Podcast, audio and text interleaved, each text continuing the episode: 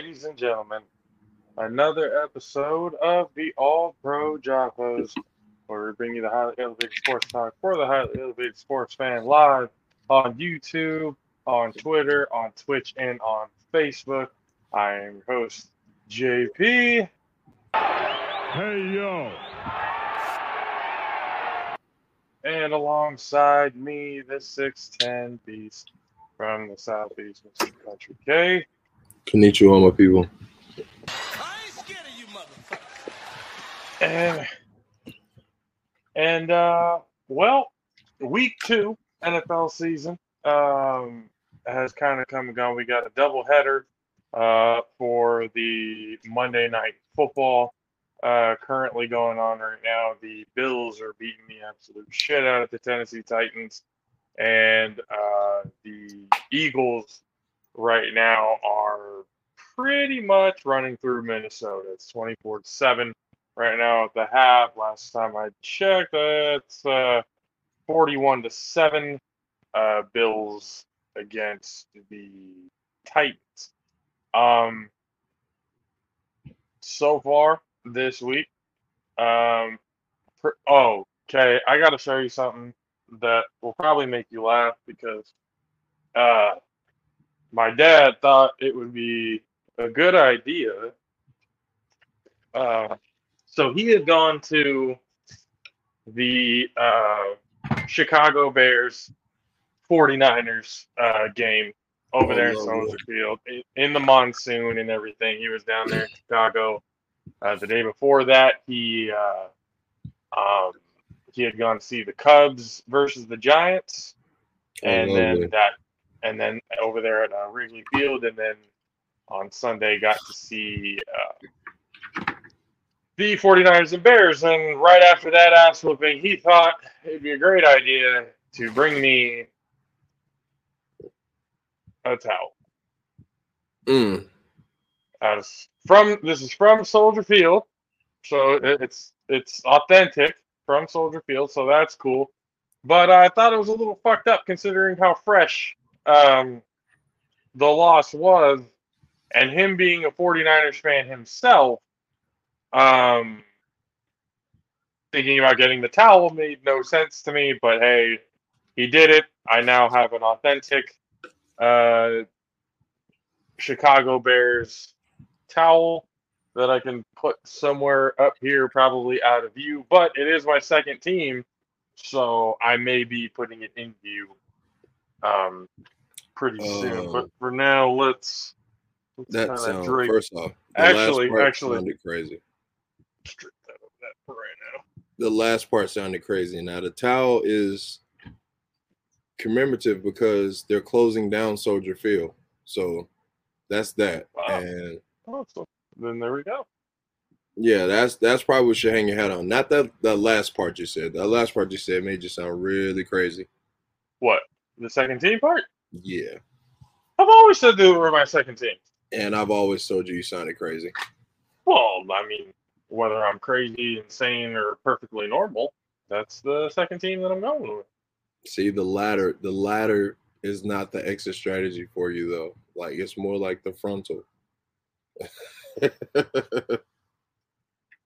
uh speaking of frontal, I know that sounds like an interesting segue, um but hey, one of the more impressive teams that are in the N F L right now, or at least one of the teams uh that are surprising the shit out of everybody right now, are the Miami Dolphins.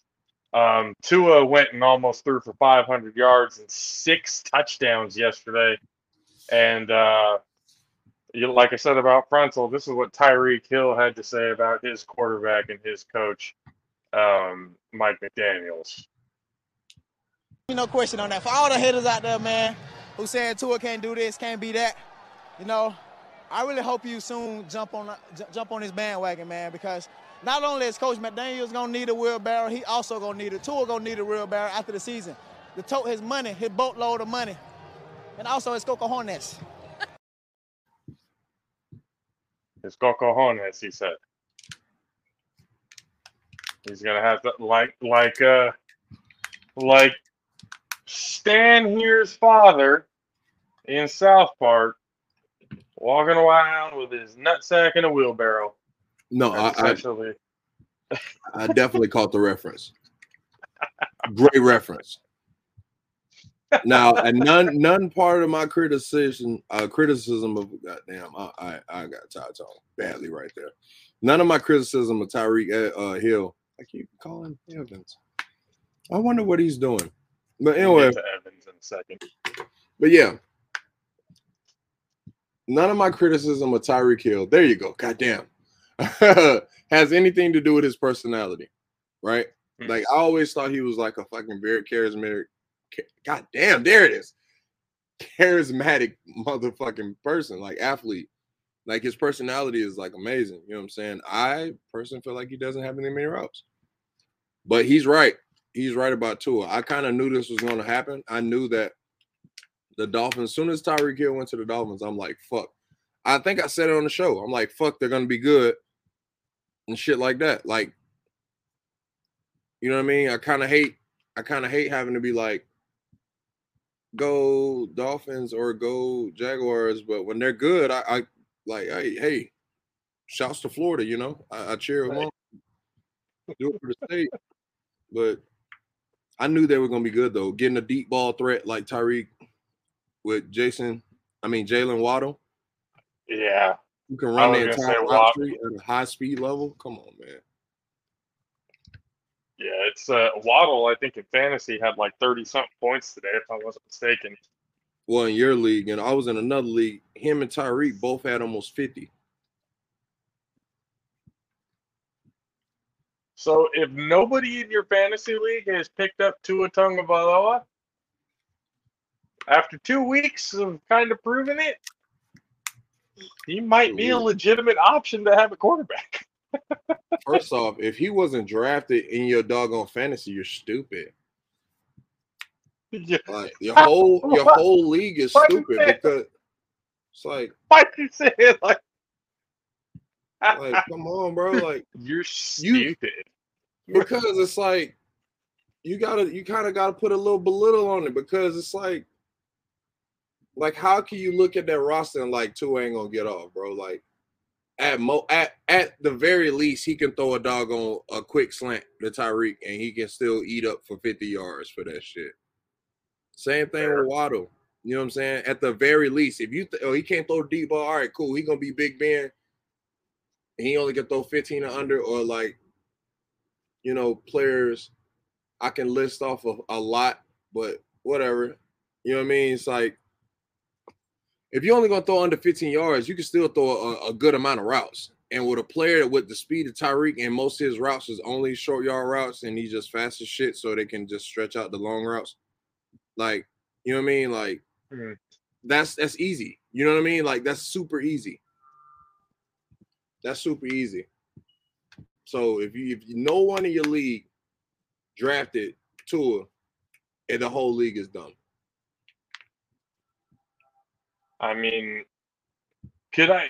Could you possibly think that it was might have been actually good P R for the Miami team? Because look, all offseason throughout the throughout O T As and everything else like that, we were seeing those duck balls, the ones that were underthrown, the preseason game, same thing, underthrown balls, everything else like that. Right. And then come season, it's not at all like that. Yeah. You know, maybe they disguised it so well to make the whole league think Tua wasn't shit. And now come season time, all right, let's really reveal what we have here. No, I mean, if you look at Tua's whole football career from what we've seen, right? So from Alabama to now, Tua went to a run-heavy school, right?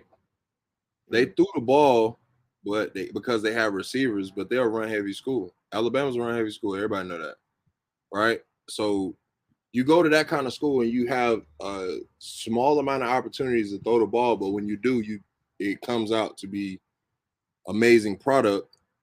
And then when you get to the league, as soon as you get to the league or even before you even get there, motherfuckers are saying you can't throw, you can't do this, you can't do that.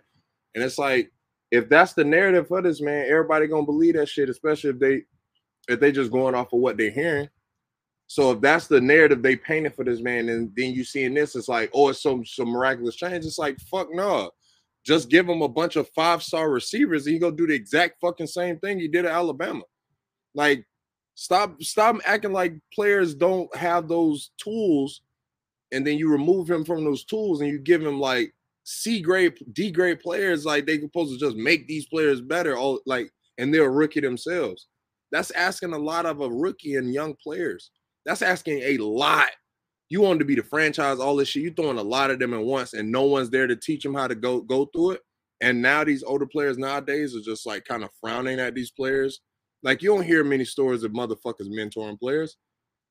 It's like the Brett Brett Favre fucking goddamn Aaron Rodgers era. Since then, it's like, it's damn near like all the quarterbacks been doing that. I don't think Joe Flacco gave Lamar much motherfucking goddamn tutelage. You know what I'm saying? Like, Lamar, I don't they think there different. was any. I, I'm gonna be honest. I don't think there's anything that Joe Flacco could have taught Lamar that he, he didn't definitely could have.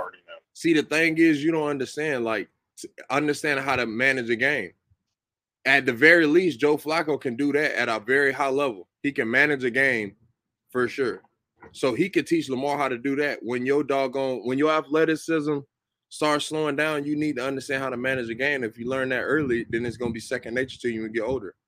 You know mm-hmm. what I'm saying? So he could teach him certain shit. Like Joe Flacco, yeah, their abilities is nowhere even close to the same, but he could teach him certain shit that Lamar can't do. And right now, because he's leaning more towards athleticism. Yeah. So, I mean, there's certain things you can really, like, pick up. But if you get players that get thrown in situations like don't have nothing, like prime example, which I hated because they the Browns, but like Johnny Manziel. Johnny Manziel had nobody up there to really like got him on some real shit. Johnny Manziel did a bunch of dickheadish shit, but at the same time, who was up there to really guide that man when he first got into the league? No, seriously. Like, who was really up there to really got him? Joshua Cribbs?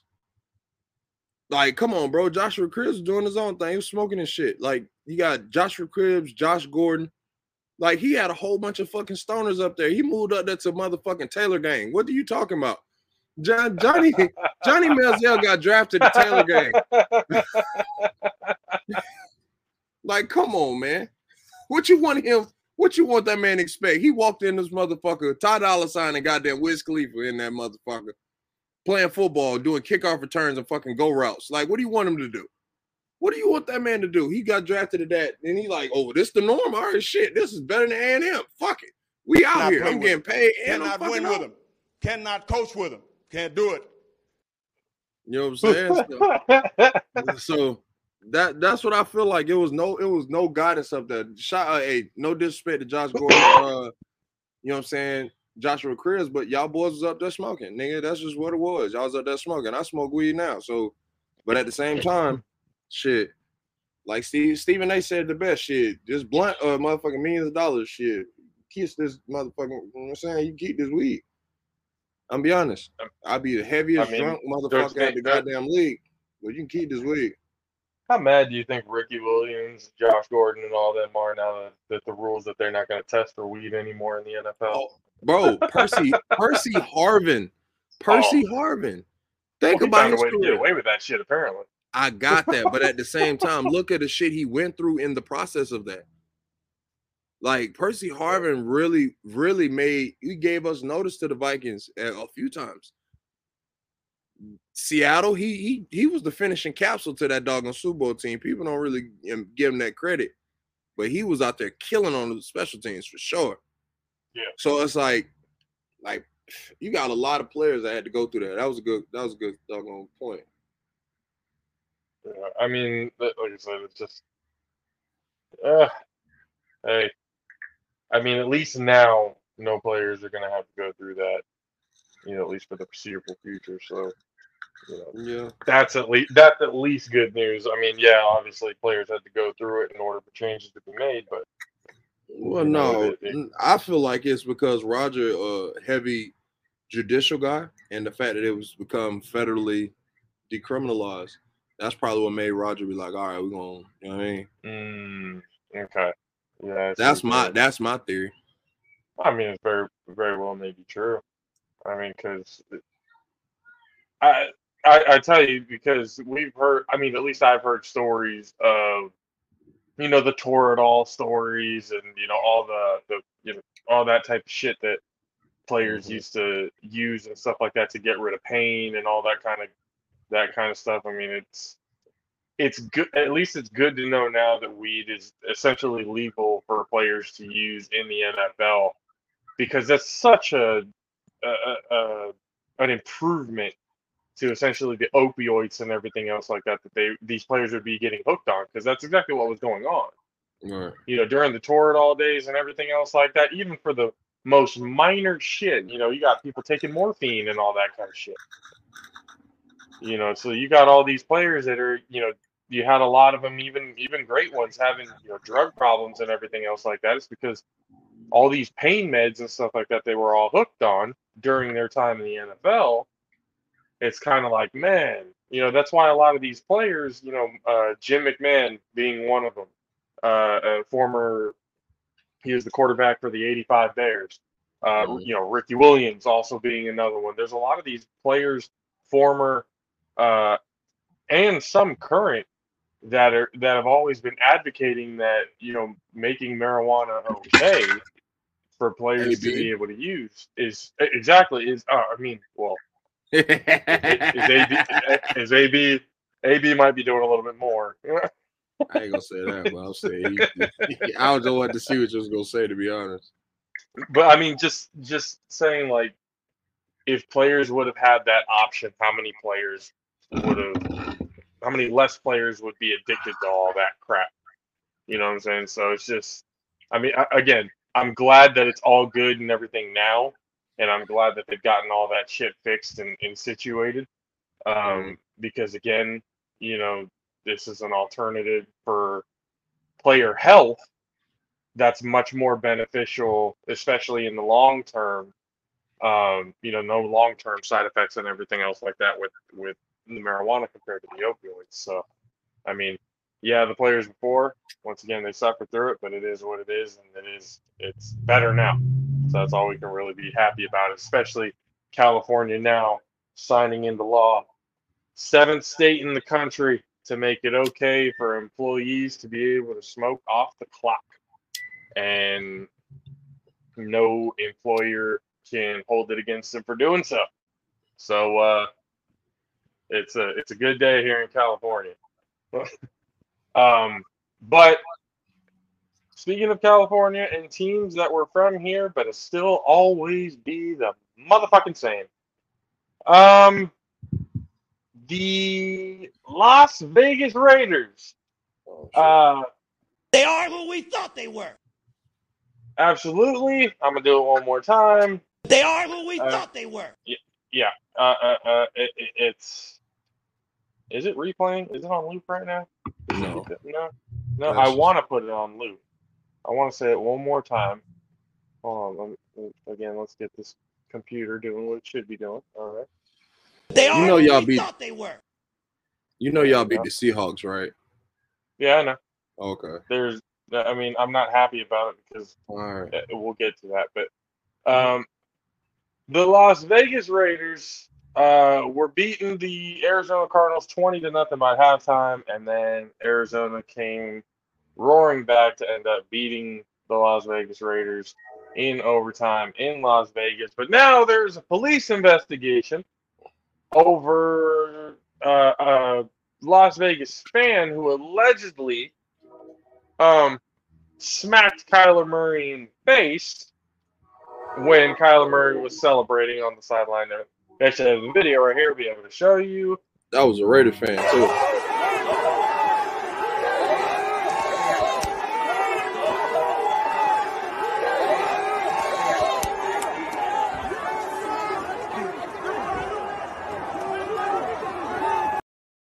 So, uh, I was joking. We, we, that was an accident.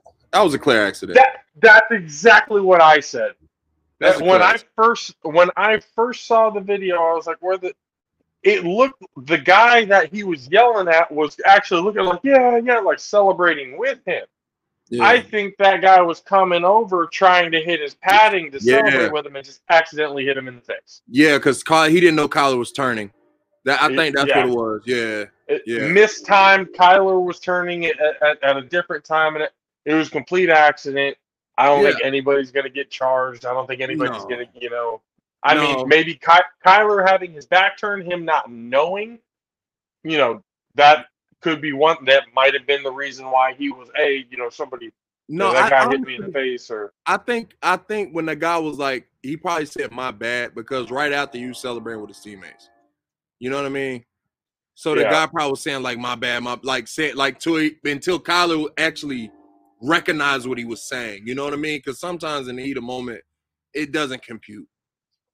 No, no, so it, it doesn't at times. And then again, when I saw it, I at first I was like, okay. When you look at it quickly, it could look like so. See now, if some if that hand would have came down like this, yeah, with a closed fist, something different. But since it came down like this, and not even like as if it was going to be a slap or anything, it was coming down like that, and then you kind of saw who it was connected to, and the whole video from when Kyler comes down yeah. to the to the end zone side in the first place mm. to that point. Absolutely one hundred percent that was an accident. You know, I'm sure that fan didn't mean to to hit Kyler Murray in the face. Um, yeah. And whatever police investigation comes from this, um, again, I, I doubt it. And I'm sure Kyler, after seeing it over again and stuff, he'd probably say the same thing. Oh, it's not that big of a deal. Yeah. Um, or anything like that. Now, if the fan does get charged, uh, Kyler Murray's bitch mate. That's all I'm saying. If you know, it, that, hold, that, on, that hold, shit, on, hold on, soft skin ass shit. Hold on, hold on.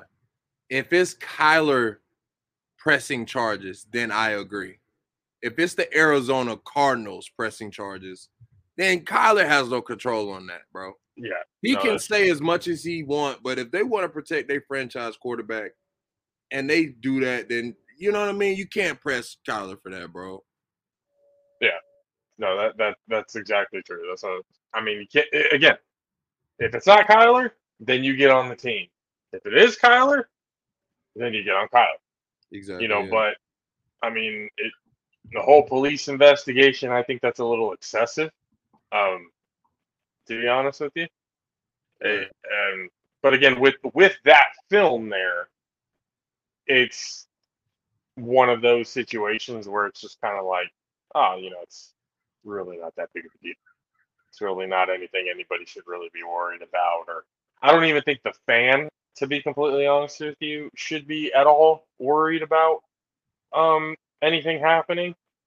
Um just be like, hey, you know, I was trying to celebrate him celebrate with him. My bad, you know, I didn't mean to hit him like that. You know, that's, you know, where he can kind of go from there. Um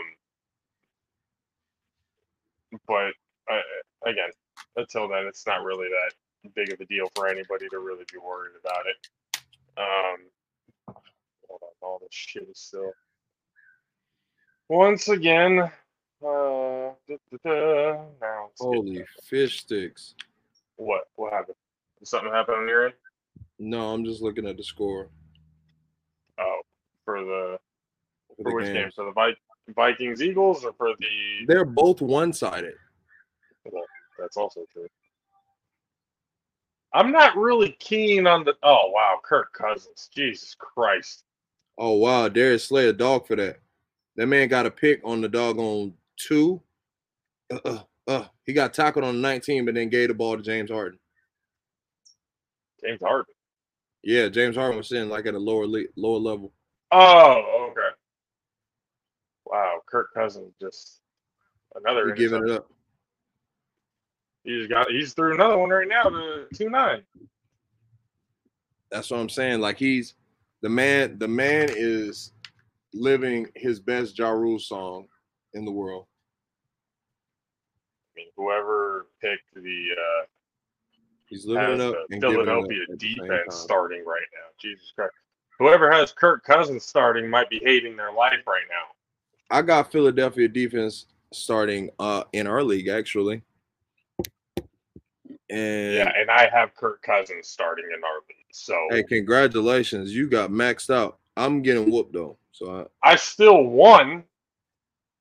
I still oh, no, I didn't I even need I didn't even need A J Brown and, and Kirk Cousins to play oh, today no, no. for for it to really work or, or matter. So. Yeah, I'm getting maxed out, but I got Philly defense. They only got me nine points. I'm getting maxed out though. yeah, it's ugly. But uh, let's see. Right now, it is the Buffalo Bills forty-one, Titans seven, Eagles twenty-four to seven in the third quarter. Um, but for now, let's take a little bit of a detour. A little bit of a detour into college football, where a lot has happened um, in the last week or so. Um, some big things have been going down, and we have the best person to be able to come and talk about it. So, ladies and gentlemen of the Drop Alarm, let us welcome in once again the A seven F L quarterback of the Schneer Tribe, the Orange Show, and uh, A seven F L announcer, Jaffo college football correspondent, uh, yep. Corey Hammond. What's up, Corey? What's going on, guys? How you guys been? Good. Oh man, just trying to get through fucking life, and now that we're here, I'm just glad we could be talking about sports. I'm lovely. I, I know behind uh, that Cam Newton face, you're doing you're doing pretty good over there. Nope, now Jameis Winston. Back in college football mode, so maybe, unfortunately, I might have to unfortunately change your move just a tiny bit. But I think we'll get into that, Jay, right? Uh, yeah, mm-hmm. Let's get to it. Can you do me first, though?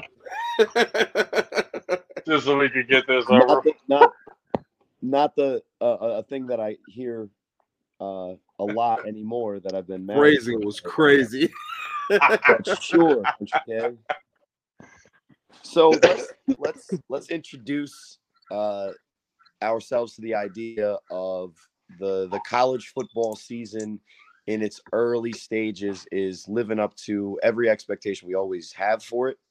Um, the fact that we attach so many finite or or, uh, or intangible expectations on eighteen to twenty-two year old kids, and and a lot of times, you know, shekels, we'll say, are placed on these things uh is always uh adds to this uh the extreme amount of fun that is college football. But Country K, you said you first, so um I thought that, you know, since your both of your guys' teams were front and center at the at the the top of the college football universe, maybe it would be the best to just kind of truncate the whole me talking for forty minutes about random things. And we can kind of address the uh, elephants or whatever an Aggie is in the room. Uh, so, you know, first two weeks of the season, I was actually watching Miami with, uh, you know, relatively high expectations. I think like, just like anybody, we, and I, I lost the guys, but I think they just put me uh, on the big screen. Um, yeah. All right. Good. I, I, was, I was like, am I just going to be talking to myself? My wife is already no, doing some crazy. No, I just, I just had to sell listening to myself after the talk. Um, yeah. So for for the U, first two weeks, everything went according to plan. I think uh, last week we saw against Texas A and M, a team that a lot of people were, you know, going to be, you know, really down on in week three after their loss to Appalachian State, which I'll get to in a second when we kind of wrap things up with the U. But, you know, I, I was even watching on Twitter the Dan Lebatard, the, Le- the Dan Lebatard show going in on those, uh, you know, those roasters for uh Texas A and M, which as a, a you know a, a an unprofessional roaster myself, I, I feel, you know, embarrassed that uh, that level exists, and it's that much lower than my mediocre level. Um, guys, you got to do a little bit better, um, or at least or at least make sure that you do the Derek Jeter and have phones collected so there's no evidence of your terrible jokes, because you know nothing gets more viral than than you know a yawner before you lose to a team that I think is in the Sun Belt, but they might be in Conference U S A next year. And, you know, who knows, but back to the, to the U, you know, seventeen to nine against Texas A and M team, an, an S E C team. And if you watch the, if you watch the game, it felt like Miami could move the ball in between the twenties when they wanted to. It's just when they got down to fucking red zone, the, you know, the man on man, you know, shortening the field, everything's tighter, everything's quicker. And, you know, you said, do you first, everything's tighter, everything's quicker, um, down in the red zone. Sorry, that one was just lying there. I had to. Uh, you can't have to. It's I, all good. I had, to, I had to let that one let rip. But but it felt like oh, in between the twenties, Miami was maybe even better than Texas A and M. It, once it got to, down to the red zone, though, all those things that, you know, Mario Cristobal and his team were trying to do, it just it didn't stand up to, you know, what seemed to be maybe a better. You know, maybe a better on paper recruited team. Uh, you know, Miami might have something to say in the A C C moving forward, but unfortunately, when they, uh, you know, they go up against uh, uh, their first tough opponent of the season, they let my guy Country K down. And you know, if uh, Samuel L has to stare at me motherfuckerly today, I, I totally understand. Um, I was, for one, have always rooted for the U, except for when they played Ohio State and uh, Shekels were involved. Um, I made out with those non-calls at the end, uh, or bad calls, or whatever you want to call them. But uh, for the resurgence, I think just hold your horses uh, on the panic button, because to me, that Appalachian State loss for Texas A and M um, might not end up being as bad. Now, I don't think Appalachian State is going to win the national championship or anything, but when they played North Carolina, another really tough team, um that might end up being relatively good, um you know, towards the the end of the year, it was sixty-three to sixty-one. So Appalachian State isn't a one double A team beating Michigan anymore. They're a legit, you know, out of power five, you know, threat. And when they beat Texas A and M, it was an embarrassment because of what those idiots said, more than the disparity of the the talent on the field, because Appalachian State, they can ball. And you know, for, for the U moving forward, you you look at it as an out-of-conference S E C road game, right? Um, it, it, it's a loss. And, you know, I don't think anybody had the wrong idea that Miami was going to go undefeated. You want to you want to come away with a better output of, from your offense and your quarterback that people have high expectations for than nine points. But I think what you can see is, especially with a, a first-year head coach, I, I think what you can see is that at least between the twenties, when the scheme, you know, and the open concept of their offense allowed guys space and, and first downs and, and able to, you know, kind of put up stats in those segments of the game, moving the ball, um, you know, the the recruiting, I think, especially for a team like Miami, Um, you know, might be able to get there if they just don't press the panic button. And in two years now, it's going to be Urban Meyer again, you know, on life support. Um, so Nebraska was calling for that, by the way, that they want Urban Meyer as their coach. See, but that honestly, for me, what Urban Urban Meyer would never take the position at Nebraska, because Urban Meyer has always proven since his days at Utah that he's going to recruit the best players, and he's going to out. You know, he's going to win in, you know, January, you know, at a table as much as he's going to win in January, you know, in a bowl game. Um, so going to Nebraska, that sounds like a place where you can win. But it's if they're firing a legend that played there at the quarterback position, uh, that's who who's going to Nebraska? Like, Forget, forget that kids don't even know what college football game day is, and and that Lee Corso is still trotting out there because they want to keep connecting to the only fans that still watch that show, which is guys our age. Um, and, and and when when the co-eds at the college find out that something's happening, and they're like, "Oh, it's the thing with the signs." Oh, and then they just get drunk, and then they just make it look, you know, you know what I mean? Like eighteen-year-old kids barely know what college game day is anymore. You know, my son, you know, my son, with, with my thirteen-year-old son, who's about to be a freshman in, in high school next year, um, you know, hopefully that ends up in, in a recruiting thing, but we'll talk in a couple of years. But the point is, is that he barely knows who Lee Corso, Kirk Herbstreit, and, and, and what college game day is. There's no way if, if you go to an eighteen-year-old in Florida who's the number one defensive end in the country, that he's going to choose to go to Nebraska for anything. Unless he's like on some weird belly movie tour and he's like following the route that they took when they, you know, with the guy with the weird glasses up there. You know, Nebraska is the last place I feel like, and I don't want to get off topic. The la- Nebraska is the last place anyone's going. Um, so Urban Meyer, to, to to finish the point, Urban Meyer is just allowing his name to be put out there so that when the big school is available, the fans of that big school cry for him, because that's the only way he'll get a job. And then out of out of pressure from, you know, the people that, you know, the boosters that pay for, you know, the season tickets for thousands of people that, that just show up to get drunk. Um, Urban Meyer is going to be angling himself for a job that's going to be a little bit higher prestige than Nebraska. And unfortunately, guys, the three of us are going to have to throw up in a toilet as soon as we get the news that he does get another coaching job and that we have, do have to suffer more of him. But at least he won't be on Fox calling games. Oh, God. I mean, on Fox, whether he's on the sideline, whether he's really doing anything, I, I, I mean, I've kind of had enough of uh, Urban Meyer just right off into the drunken sunset, like he probably should.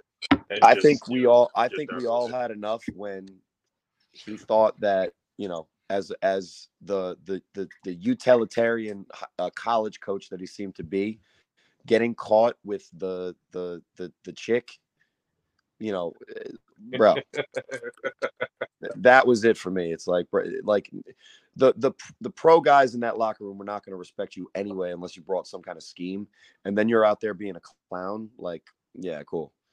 Um, next. Yeah. Wasn't going to really Jay. Work.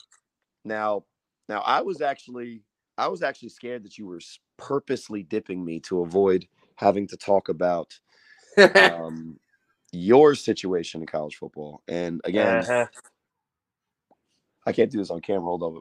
I, I don't want to. you, you saw I did that, but I, I, I, I'm holding the phone with one hand, so I need that. Uh, babe, can can that be uh, en fuegoed? You guys don't know Spanish, right? Yes. Yes, I do. You guys, you're California. Of course, you know more Spanish than I do. I barely know fuego. I probably said it wrong. Um, Texas, man. Now, Jay, let me first, let me first apologize because A, I only texted you because I wanted you to just make I wanted to make you aware that I was doing my my job for the Jaffo Army, and and I I wanted to be just you know you know how the Twitter thing goes, right? And and I don't know if you've heard my podcast, A seven F L three on one podcast with my guy Matt Ryan, a legend. Um, and rising Rob Fabian, who's way funnier than me. And then you have to bear myself, but I, you know, I'm like the, the guy that just carries the, the air so that there's just, those guys can p- go on mute and, you know, take care of more important business than me. Um, anyway, back to you guys in the Jaffa Army. I tweeted because I, as a Twitter bot, wanted to become more of an actual human being. Hold up. So there we go. That's what we need. Babe, don't. No, nah, my wife. My wife smokes cigarettes, so she she's constantly blowing that shit in my face. It's it's actually uh, so dumb. So Texas was doing their thing, and in those types of games where you catch a team like Alabama, who is uh, they're going to end up being another dominant type team. And I'll get to why in a second. But when you catch a team like that early in the season and you get them vulnerable and they're on the ropes, a lot of times a team like Alabama and Georgia this year and, you know, when U S C is playing some of the Pac twelve competition and, you know, when when a team like, you know, for instance, maybe in Oklahoma or might end up being Texas or one of the Big twelve teams is getting into conference play or if Cincinnati gets on a roll. When you show up to the stadium and you already win because the other team is is intimidated or or out of out of their own heads or or going to go or, or going to play out of themselves, trying to trying to raise their level or, you know, all those intangible things we were talking about, eighteen to twenty, twenty-two year olds, when you're Alabama and you are on the ropes, all that momentum, all of the, you know, equalizers are, are gone. All of those intangibles that made Texas, you know, probably a, a, a, a walkover game, you know, if, if the right things happen in the first and second quarter, all of those are gone by the third and fourth quarter. And unfortunately, what it looked like, and I and Jay, I know as a Texas fan, you felt it. You know, when you got a backup quarterback in, offensive coordinators have two choices. They have they they they can let their guy go free, or they can hold on for dear life. And it felt like what Texas did was was they felt the pressure of the moment, and they were holding on for dear life. But credit that kid because he's completing passes downfield. Um, the scheme on the, the third and long that they completed, where it was it was it was a seam in, and they they they flooded that uh, middle zone, and the, the kid just throws a thirty yard seed right to the receiver's hands, and they get the completion. You know, that's textbook football. The problem was is that when you when you go for the field goal in that situation, and you're not actually trying to score, you've almost already lost the game against a Heisman Trophy qu- quarterback like Bryce Young, because credit the Texas defense for doing everything right but one thing. And I know, Jay, you know the moment. When you send a nickel blitz and that hits in a fourth quarter drive, because a lot of times you're in hurry-up mode. A quarterback has to set protection, and a quarterback is very rarely going to set protection on uh, those nickel blitzes, especially if it's disguised like mm-hmm. Texas did on that play. When the free rusher comes, if you don't have a hot read and you throw it un- like quickly enough, or the wide receiver doesn't move to the hot route, you know, the designed route on those nickel blitzes, you're in trouble as a quarterback. And guys, you know, as A seven F L fans, what kind of quarterback I am. I'm sacked and dead on that play. Now, I might have, to be fair to my career, in those moments, I just hold on and try to throw the ball away or or get the ball out so that the clock stops. But I'm not I'm not escaping like Bryce Young did. And what Nick Saban said at the end of that game is that Bryce Young, you know, came into Alabama as a five-star recruit because he has all the tangible skills and measurables that we talk about with Trey Lance, right? Or we talk about with, you know, enter athletic quarterback here. Hmm. You know, the reason you got, we, we talked earlier uh, in an earlier show about Mac Jones and Trey Lance, and, you know, it's because some of those tangible things don't matter as much. But Bryce Young is the kind of kid that, and Nick Saban was saying, and I'm, I'm paraphrasing by by making, expounding on the point longer, which is a rare thing. You know, normally when you paraphrase, it's shorter. But he said that Bryce Young came in with all the tangibles, but what he does is he wins with his head. He wins with his mind. He's winning with the decisions that he's making. And when he's already winning with the making the right decisions, when he can also do that athletic escape with the strength and balance that it takes and also the speed to get the twenty-two yards, that's why Texas fans went from within an instant, oh my God, we just won the game, to, oh my God, we just lost. Can we can we agree though that there were a few penalties that were not called, absolutely, or penalties like, that were called that but, absolutely fucked us? But especially that nickel say, blitz, that holding on the right tackle. Those penalties, and absolutely those penalties should have been called.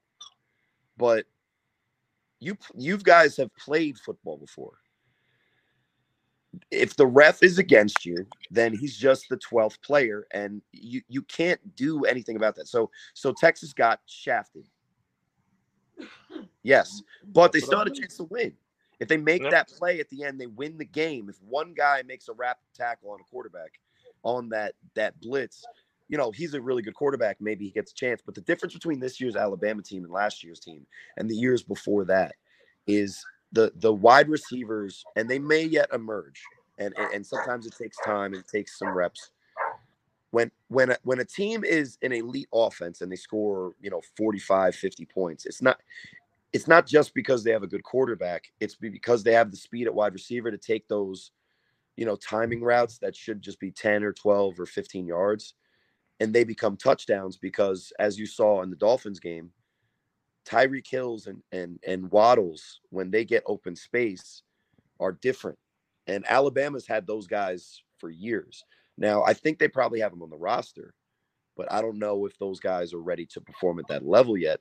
So what Bryce Young did against Texas is, is he showed that even with inexperienced guys at the skill positions that aren't going to bail him out of a drive and, you know, a twelve-yard completion comes a seventy-three-yard drive because, you know, one guy did all the work.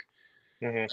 Bryce Young went up and faced a very good, competitive, hopefully not too full of themselves moving forward Texas team, and got a much-deserved road win out of conference. And sometimes in the early part of the season, you just have to look at these things that way, guys.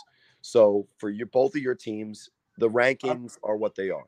The the narratives for the individual weeks are what they are.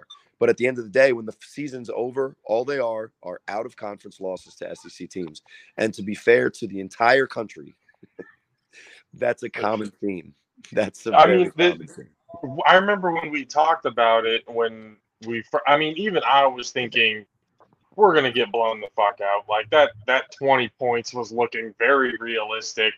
You know, that, that whole thing, I was just looking at it going, ah, man, we're still really young. We're still trying to get to the bearings of what this team is actually going to be and what it's going to look like from here on forward.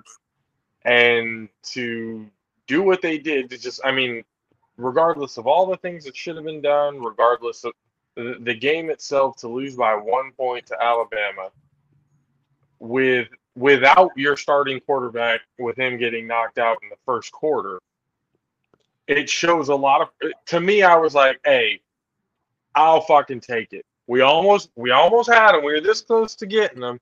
But at least now we know, hey, even without our starting quarterback, we still may have a chance against the top teams. And going forward, because we're going to be in the S E C either next year or the year after that, yeah, it's – saying, okay, now we're starting going to be able to compete with the guy, with these guys when we get to that next level, you know. So it's it's promising, it's good, and you know, this week it, it, they played a U T S A team that, I mean, obviously it's a game that they they should have won, and, and they did, forty-one to twenty.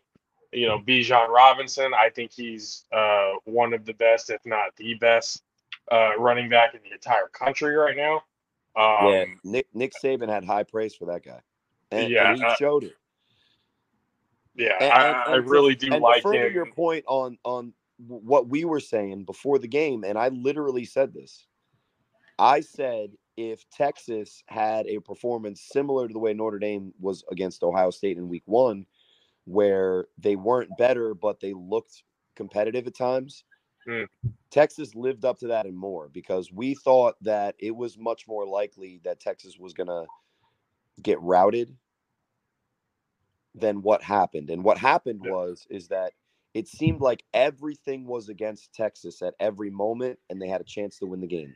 And as long as those kids continue to work, and as long as Steve Sarkisian, and I'm sorry to go this route, guys, but as long as Steve Sarkisian sticks to the water, um, that's key, I think.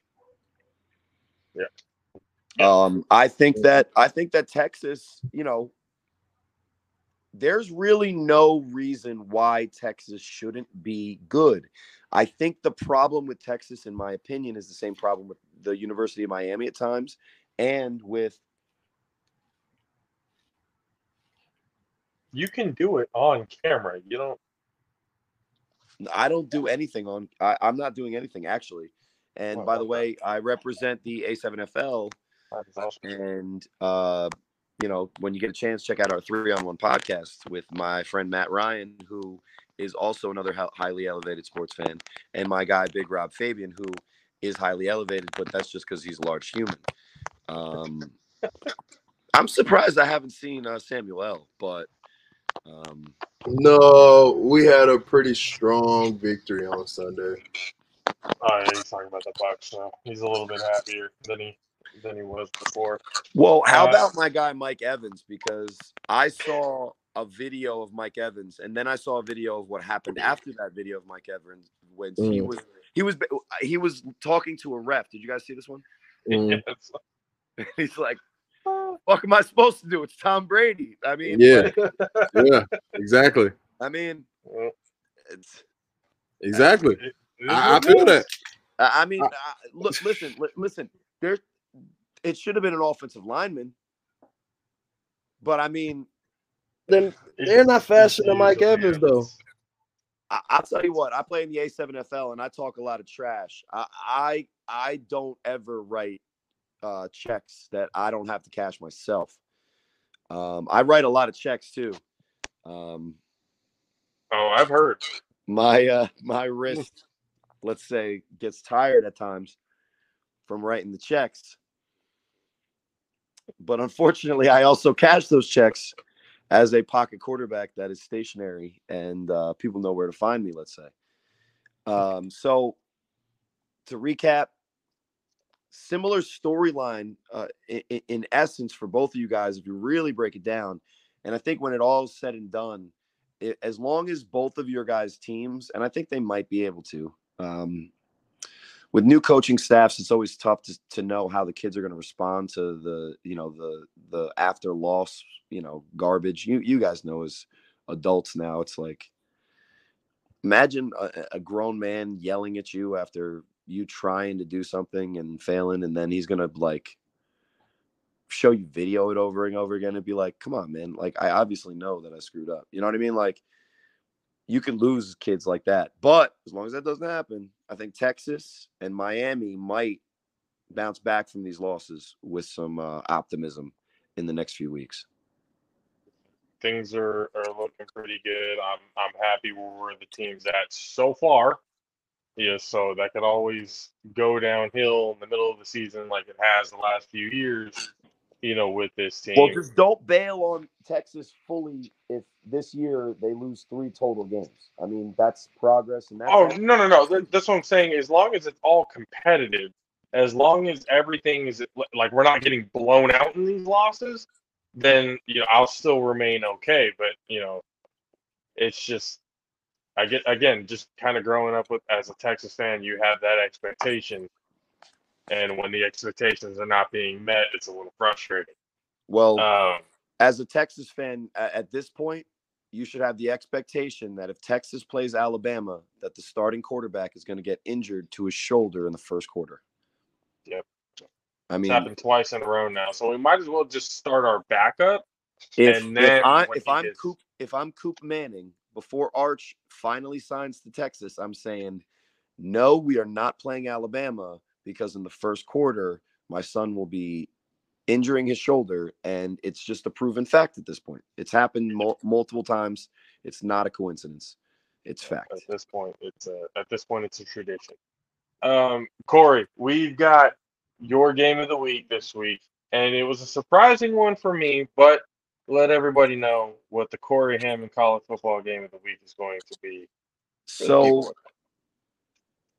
I'm really interested to know who these two teams are. Now, after we talked about Utah, Florida week one, and I didn't end up calling that Florida was going to win, but I did tell everybody that that was going to be the game to watch, and it ended up being the game to watch.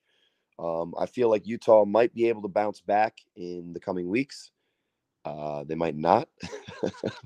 um, but Florida seemed to burst out on the scene. Now, the dumbest thing, to be clear, guys, the dumbest thing that I had seen on the internet in probably, you know, fifteen minutes, because let's let's just be honest, there's so many dumb, dumb things on the internet.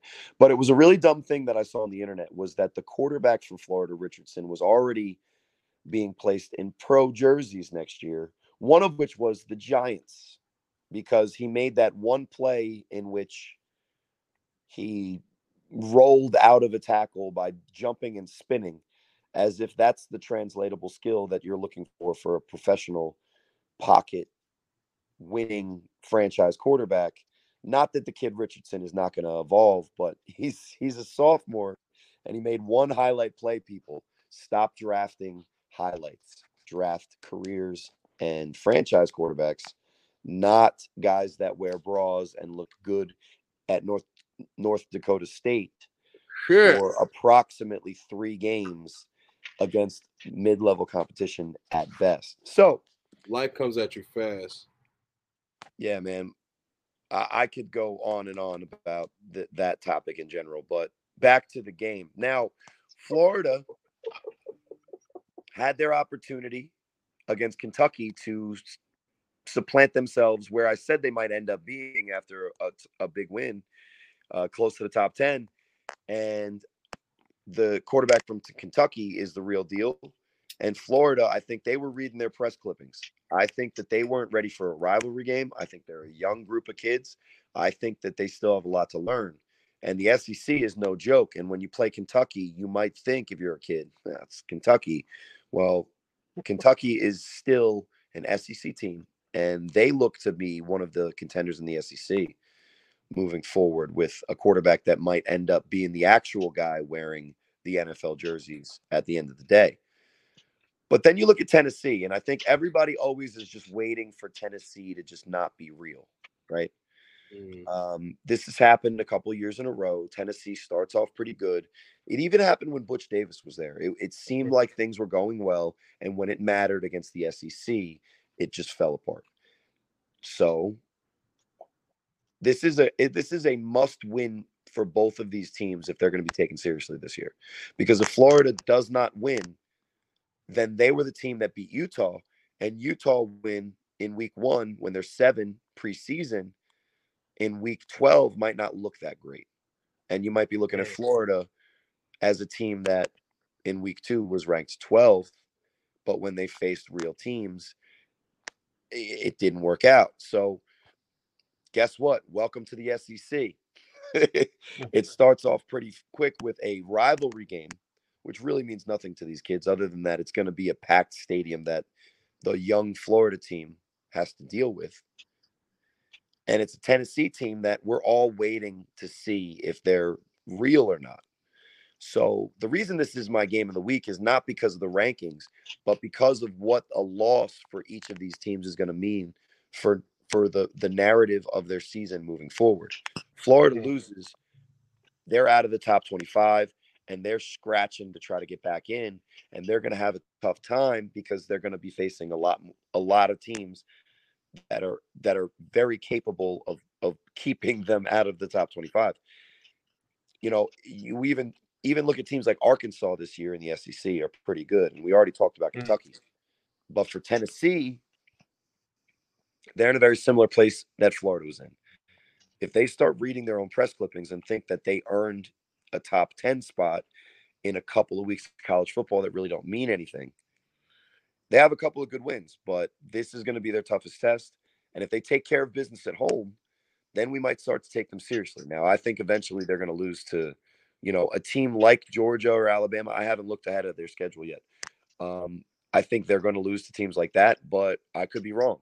You know, there's always these teams that when, when they finally put it together with, with a decent recruiting base, you know, they can regain that glory. Now, it, it would be a little bit of a downer if the white and orange team that starts to do really good is from Knoxville and not Austin. But, you know, maybe if you if you squint, if they're starting, if they win this game and they start to go on a tear, if you squint there in their games, maybe you'll get the same endorphins. Yeah, now, now I want Florida to win. Because you put that, now look, I'm just look. Like, you know, I think I think this, this is for me. It's also place. because I, I really don't know how I feel in the game. Um, it's going to be a close one, but what I think is really going to happen is one of these teams is going to show that they actually are for real. And Florida losing a game, you know, it might not end up meaning that much later on if they can win the rest of them. Yeah. So, I mean, be on the lookout for that right now with the game of the week. Corey Hammond's game of the week, Florida at Tennessee. Florida looking to keep uh, some sort of playoff hopes alive, and Tennessee looking to prove that they are for real. Corey, now that we got the game out of the week, there's been – the last few weeks there's always been at least one, two, three, sometimes four to five upsets. Week two was one of those weeks. Week three same thing. Now coming this week, we were wondering if we had to pick any of the games on the list, what would be Corey's trap game that he would be wanting to look at more interestingly? So it might be seeming like I'm going to beat up on Oregon, because when we first came on here, I was going to talk about how Georgia was going to beat up on Oregon and how, you know, unfortunately, Bo Nix couldn't run away fast enough from the S E C. Um, and he literally couldn't. He, he still had to play them. Um, Oregon is still considered a very good team. Hmm. Now, Washington State has an impressive win against Wisconsin this year, and I don't really know how good Wisconsin is going to end up being. I do know that to beat Wisconsin, you are going to have to play tough football. And for the Mike Leach days of Washington State, um, that wasn't what they were known for, let's just say. They were not known for playing tough football. So you look at Washington State this year and you look at the Pac twelve, and I was looking at the schedule, and, you know, really an upset has to be a team that, you know, you expect some things from, you've heard about before, getting knocked off by a team that's not that great. Well, Washington State might be a team that ends up being ranked at the end of the year.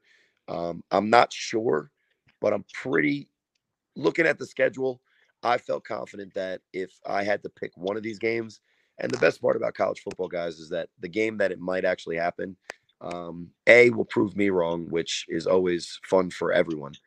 Um, but B, it, it's it's probably going to be more of a surprise.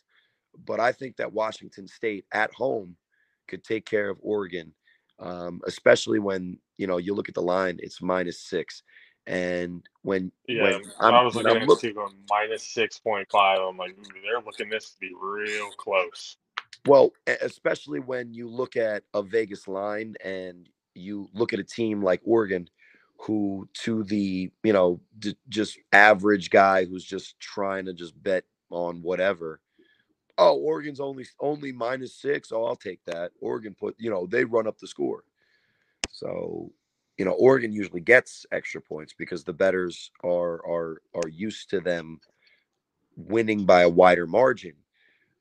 Washington State getting six at home, you know, that sounds like a line that seems a little bit off if if Oregon was really actually the Oregon that we believe that they might be. You know, an eight or a nine point spread for a team that's just the class of the Pac twelve seems right to me. But Washington State already took care of Wisconsin, a big name in college football. Oregon, Bo Nix, I'm sorry, man. I just don't think that this is that that type of year for you. But hopefully for Bo Nix, I'm wrong. But for the rest of us, I think that Washington State has a chance to pull this one out. Um, I'm looking at it and just kind of looking at the numbers here. It's just they got the That's under over at fifty-six, and I'm just – you make a good point. Like, man, this could be one of those games that Oregon is expecting to dominate and – just it doesn't end up going their way, man. If that if that happens, you know everybody in Oregon might end up hating you for calling these things, right? They're gonna stop eating apples. Well, if Oregon can't be Washington State, then they didn't deserve a chance at a run at the national championship anyway, and then they just got to get their housekeeping in order because they have a new coach. They have a new system. They have a quarterback that's a retread. Um, they got recruits to get for next year. So if Oregon's worried about what uh, Corey Hammond from the A seven F L and the, and the All-Pro JAFFO Army is, is saying, then I think we're doing our job right, guys. You know what I'm saying? Absolutely. Uh, I'll take that any day. So Oregon, ladies, after the loss, yeah. Hit your boys up with some comments, some five-star reviews, and maybe I'll turn the juju and pick you guys next week as the team upsetting the other team, oh, or when they play U S C, if they even have them on the schedule, or if they're dipping, because after that Georgia loss, they might just reschedule that. It's just been done. It's just been done.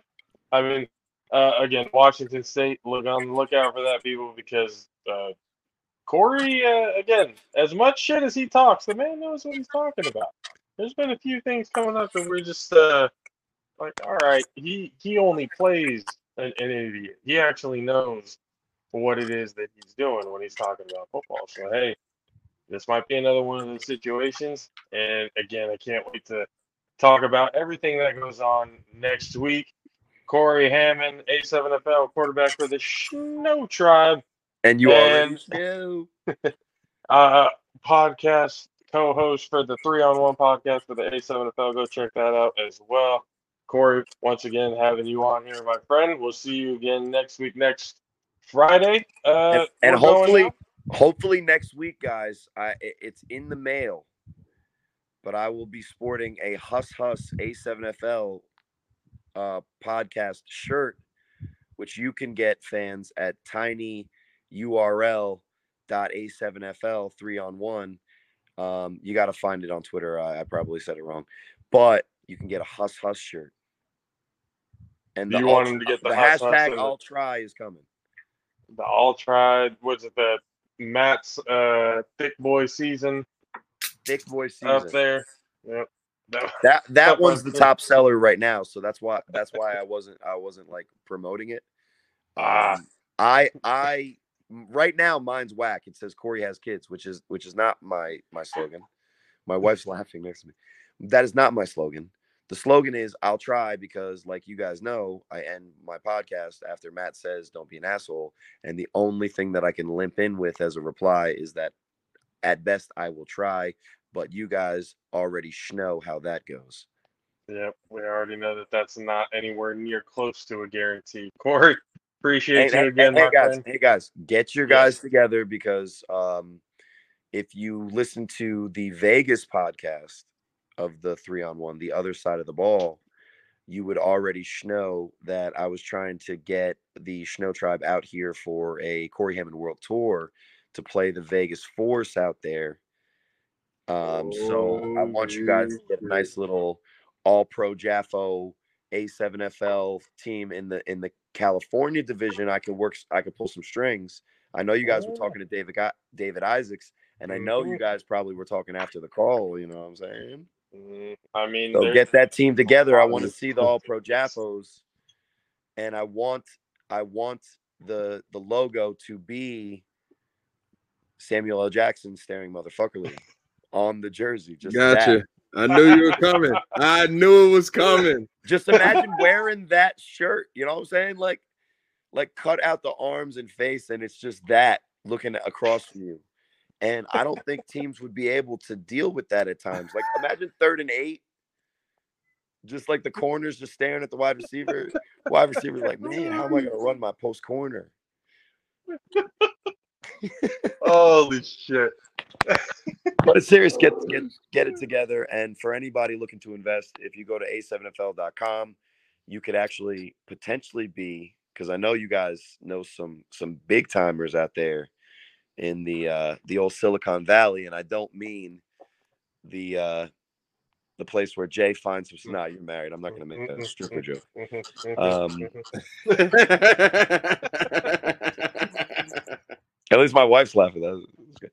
Um, the, the big timers out there in Silicon Valley, you can actually even potentially, if you pull the right strings, get it, get your own division popping in the the fastest growing professional sports league in the world. So, guys, thank you so much for having me, and I will. Oh yeah, Corey. We'll see you Friday, my friend, ladies and gentlemen. Corey Hammond of the A seven F L. Appreciate you, Corey. Appreciate you guys. See you, man. Sam, oh, Sam well, always a pleasure. Yeah.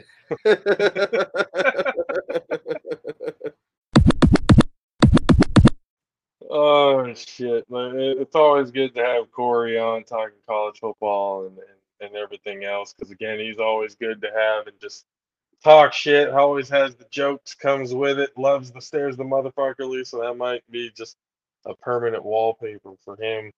Uh, every time he comes in. But uh, yes, we did mention that he would be Friday, so that is a mention that um, from here on out, starting next week, um, maybe even this Friday or so, um, we're going to be switching up the schedule a little bit. Instead of going Mondays and Thursdays, where we would be directly going live with Monday Night Football and Thursday Night Football, um, most of you guys would rather be watching football than to be watching us talk about it, and it made us make it a lot easier for us uh, to be able to actually analyze and see what's going on on the field um, instead of kind of trying to simultaneously look and talk at the same time.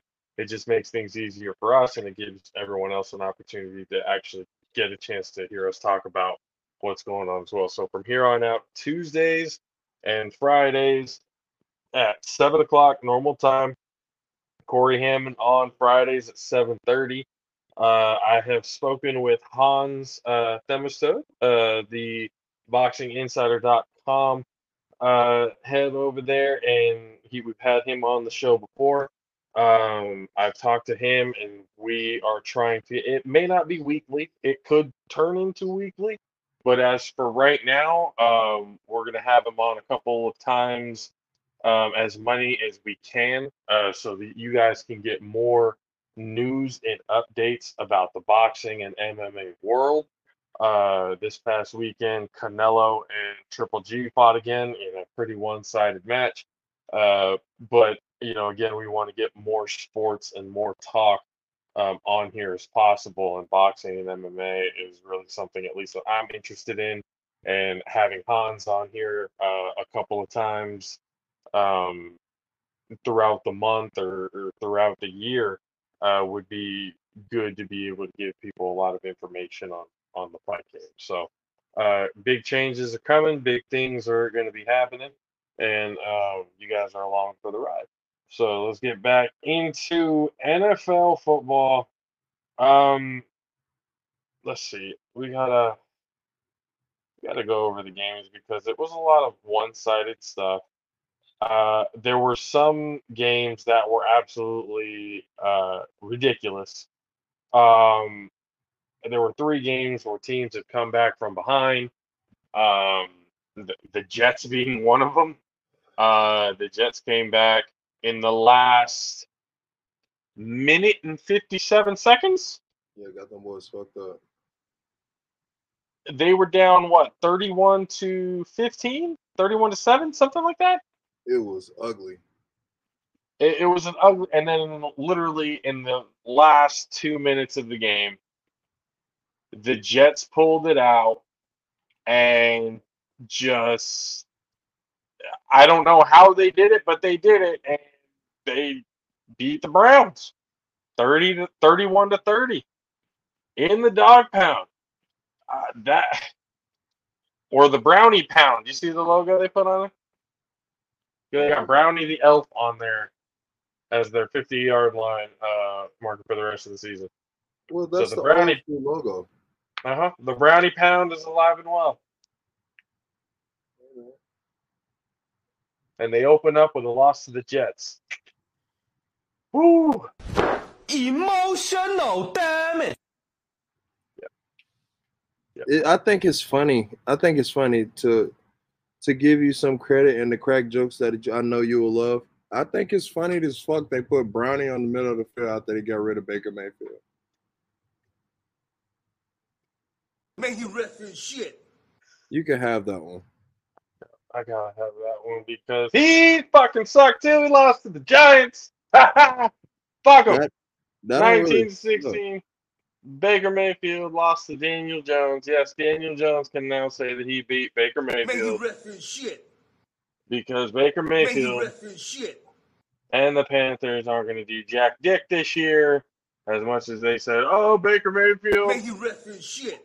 He may be the savior for the Panthers. Oh, no, he's not, and he is going to be proven exactly what I said he's been throughout this entire time. Baker Mayfield. Man, you shit. And that's the last thing we could talk about that. Now, the Thursday night game, we had already talked about it before, twenty-seven to twenty-four, the Chiefs over the Chargers. Um, the Patriots uh, went on and beat the Steelers. I believe, who picked, out of you and me, we both picked the Steelers, didn't we? Mm, no, I picked mac and cheese. Oh, that's right. Okay, you picked the Patriots. I picked the Steelers because, I mean, their defense did well the last week, but that uh, that that did not happen. I mean, Minkah Fitzpatrick is uh, he's been on fire, but that's that's been about it uh, for the Steelers defense. Patriots, like I said, go on to win seventeen to fourteen. Um, uh, so apparently the Colts, they are who we thought they were. Uh, it just cannot play with them, cannot win with them, cannot coach with them, can't do it.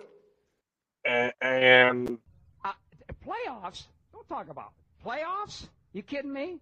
Playoffs? Yeah, no, the Colts are are what the fuck? What, bro? Caleb Sunshine, he was so upset. He said, "This is probably why I stopped watching football for two years because of this crap right here." He's like this. He's like, Matt Ryan, why? He's like, why do we have Matt Ryan on our team?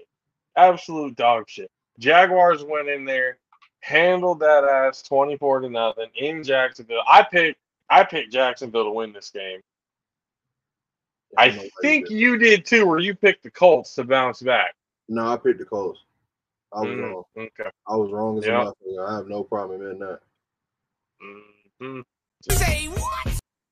Yeah, just uh, the the goose egg. My God. Yeah, they were fast. Hey. They were fast. Yeah. yeah, they, they were fast. Oh, it was so bad. Yeah. Yeah, it's bad. The Colts might be. Can the Colts third. be in the? Oh, that's what I'm saying. Can the Colts? They might be in a situation right now where they're doing the same thing that when Andrew Luck was getting ready to get drafted. They might shaft this entire year to get one of the top Q Bs coming out of the draft so they don't have to stick with one of these shitty veterans anymore. Well, I mean, unless they just trying to give Matt Ryan free money, I don't know, because they gave him a nice-sized contract, didn't they? Didn't they sound like a four-year deal? No, not four. That shit had no, to be I, I, I swear it might have been like a one- to two-year deal. No, I don't had think to have so. been a one- to two-year deal. Hold on, let's check. Let's check. Let's check the Carfax. If it's a four-year deal, I oh, let me find it. Say what? For what? Matt Ryan contract. Matt You're Ryan, lying. It's got to be a. Uh, how much oh, is it? No, no, that's the old. It's got to be a one to two-year contract. The Indy Star. So I'm going to their local fucking sports fucking shit. Jesus Christ. What did they have? Oh, oh, no, I had to do the whole don't sell my shit. eighteen million. Let's say the length. What yeah, it just says the money. It says the money and the percentage of shit, but it doesn't say the year. That's weird. Yeah, it doesn't have like the actual. Let's see. Said the final year of his deal in twenty twenty-three. Said forty-seven-year-old and the film since comes against eighteen million, thirty-five million in twenty twenty-three. The final year of his current deal. But that was that had to be like fucking what the fuck? Yeah, bro. I'm, there's some bullshit, and I literally searched Matt Ryan contract. That's all I did. Hmm. Let's do Colts.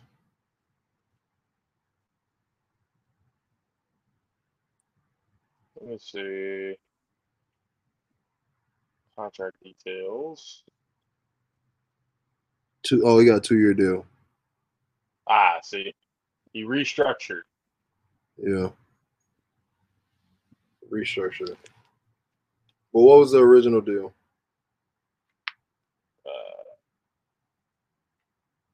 Uh, right now, right now it's two years, thirty-eight point nine million. Right. Well, do you know what it was originally? Uh, originally, he was going to be making fifty-four. Oh, so the length was the same. Yeah.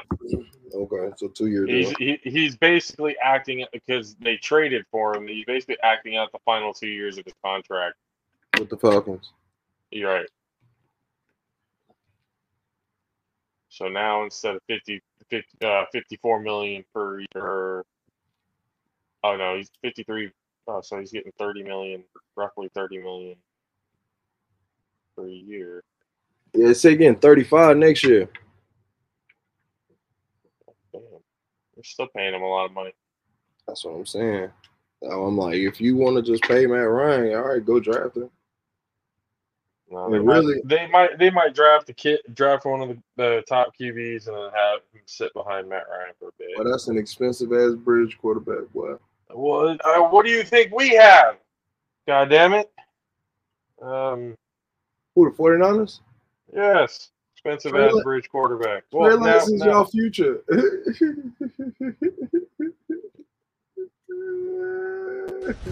Emotional, damn it! oh, oh, don't be like that. If I had a rock, I'll bust your head, bitch. Uh,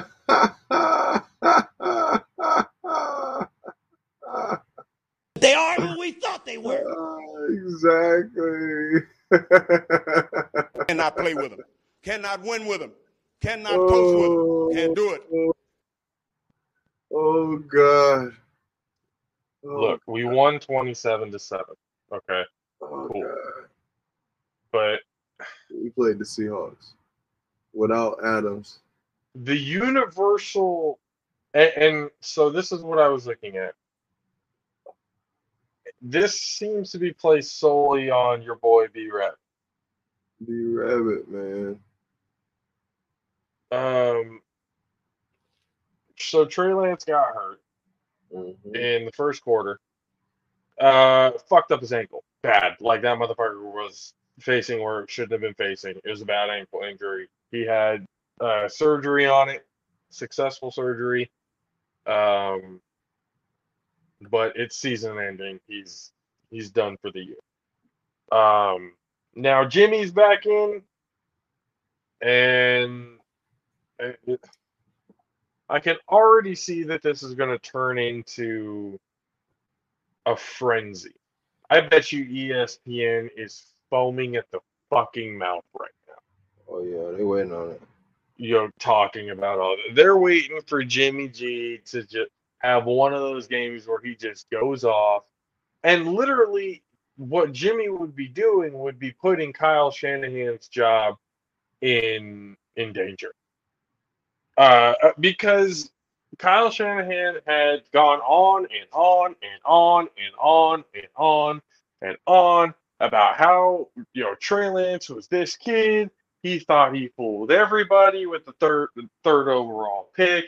You know, this is the same guy that wouldn't even look at Patrick Mahomes. This is the same guy who literally built up Trey Lance to try and convince everybody that what he was doing by picking him at the number three overall pick was the right thing to fucking do. Uh, now, Jimmy might just fuck around and take us to the N F C Championship game again. Now, will I be complaining when that happens? No, I won't be, because, you know, we are, we're going to be there. And from what I'm reading and seeing around the N F L, uh, more people... or more coaches, I should say, are now even more worried about the forty-niners than they were when Trey Lance was in. Uh, yeah. So that tells me nobody in the league, nobody, nobody, nobody, nobody was afraid of Trey Lance. Yeah. Nobody was afraid of the second-year quarterback from North Dakota State. Nobody was afraid of the quarterback who was going to be ran like a fucking fullback and get hurt early. Nobody was afraid of the quarterback who, like Corey Hammond likes to bring up on a daily fucking basis, he's on this show, wearing training bras to the uh, uh, training camp for no reason at all, uh, really. Uh, nobody's afraid of this kid. Why? Because everybody did their evaluations. Everybody saw the same thing. Everybody in their right mind saw the same thing. The kid is not Cam Newton. He's not Lamar Jackson. He's not Josh Allen. As much as you would probably love him to be, Kyle Shanahan, I'm now talking to you, as much as you would love him to be that guy, because, hey, you guys want the most elite running game in the game. It's not going to happen. It's not going to happen. Those guys are few and far between. Trey Lance is not that. Yes, he's big. Yes, he can run. But that should all be secondary actions. He's got to be able to throw from the pocket. And you cannot be calling nine designed quarterback runs in the first quarter and expect him to survive. It's not going to, you know how much these defenders salivate at the fucking mouth when quarterbacks decide to run.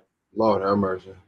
Because it's their chance to destroy the player that can hurt them the most. And that's the starting quarterback. That's why a lot of these guys, you really think some of these guys, that it was a mistake that they didn't pull back when these quarterbacks are sliding? Hey, I figured it out, bro. While you were talking this whole time, I figured it out. Kyle Shanahan is probably the best Madden player you've ever seen in your fucking life.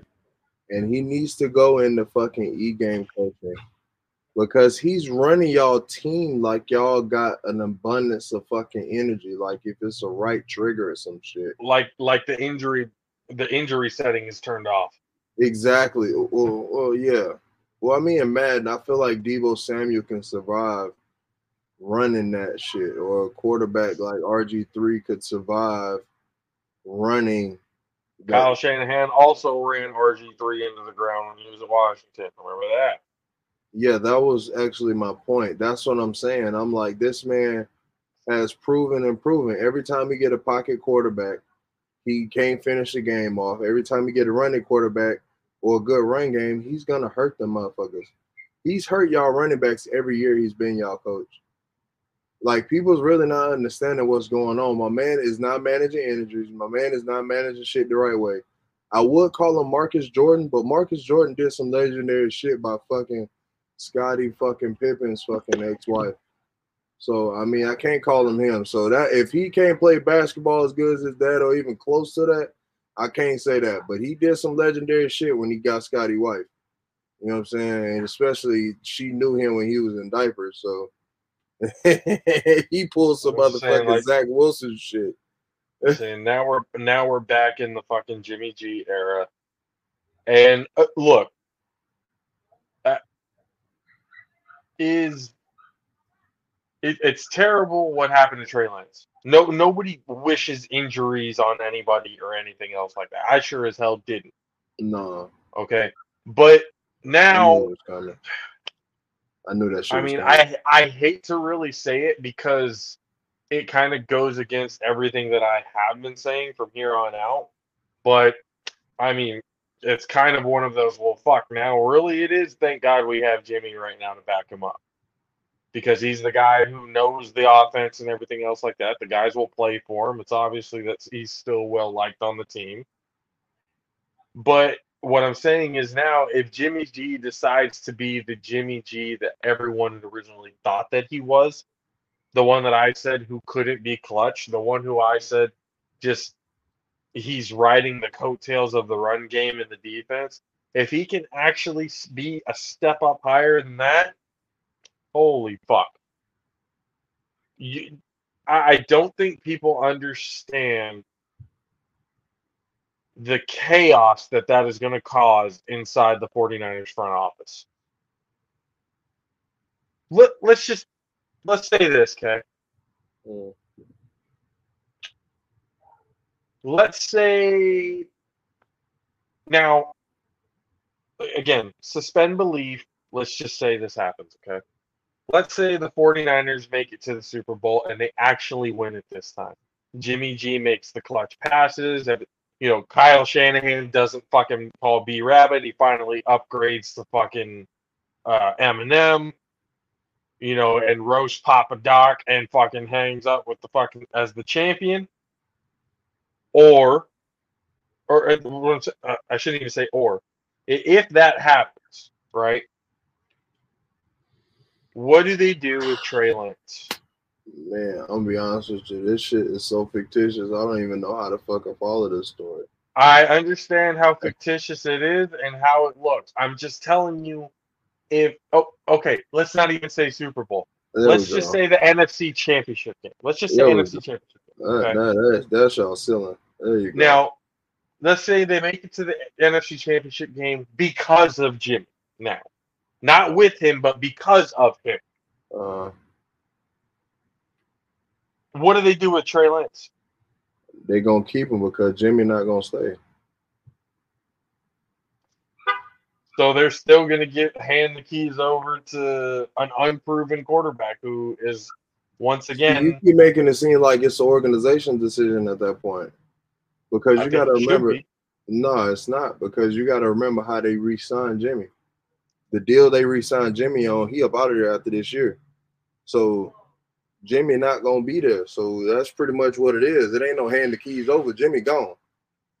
He just finishing the year. And right now, he just really kind of helping y'all out because to be all the way bottom, bottom, bottom level, honest, and to, to look up to the fucking sky and see everything.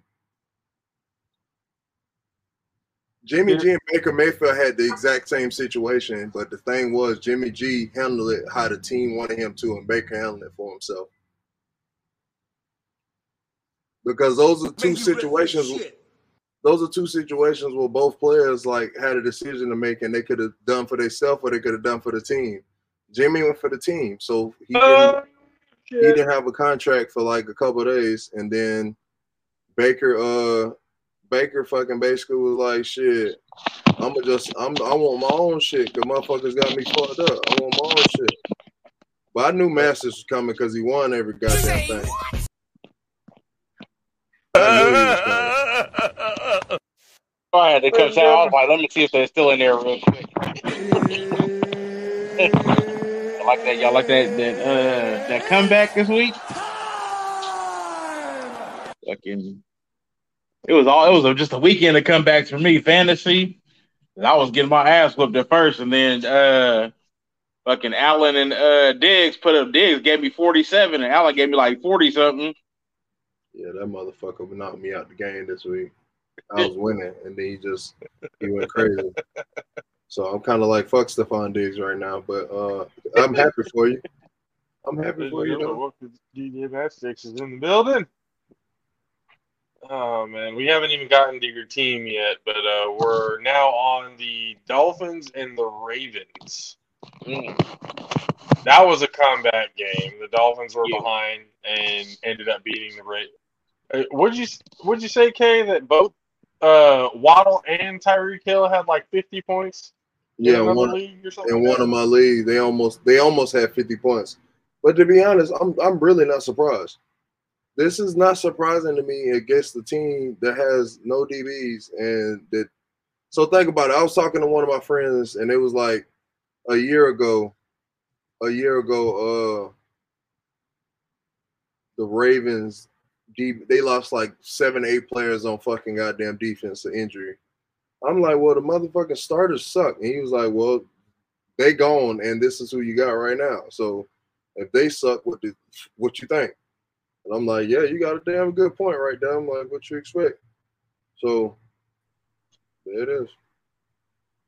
There it is. The Dolphins came back. It's won at forty-two to thirty-eight. I mean, even for the Ravens, I, I was thinking, like, there's no way the Ravens win or lose this game. Duvernay takes a, takes a kick back. Fucking Bateman has a seventy-five-yard touchdown reception and just – Dolphins stuck in there and just proving that they might be a team to be uh, reckoned with out there in the A F C East. And now we get to I, I wanted to ask you a few questions, Kevin. Uh, Buccaneers Saints. Oh, no, Buccaneers. Let's not do me first. Let's do Mass Six. No, first. no, we have to. It's on the list. So wherever oh, it shows my. up first, no, wherever what? it shows up oh, first, that's oh. what I'm picking.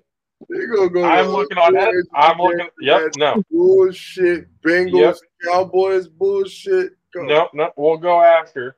But on the list right here, this is where it shows up.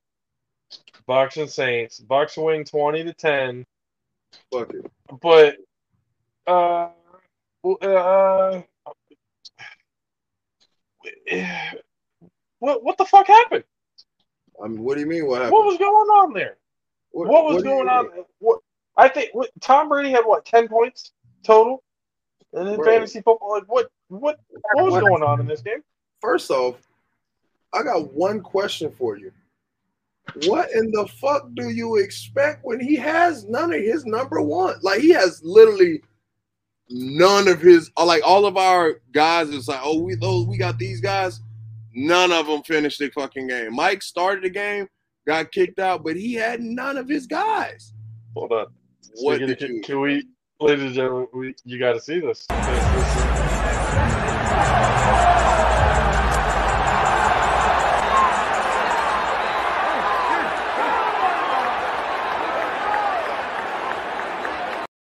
this. Yo. One more time. One more time. One more time.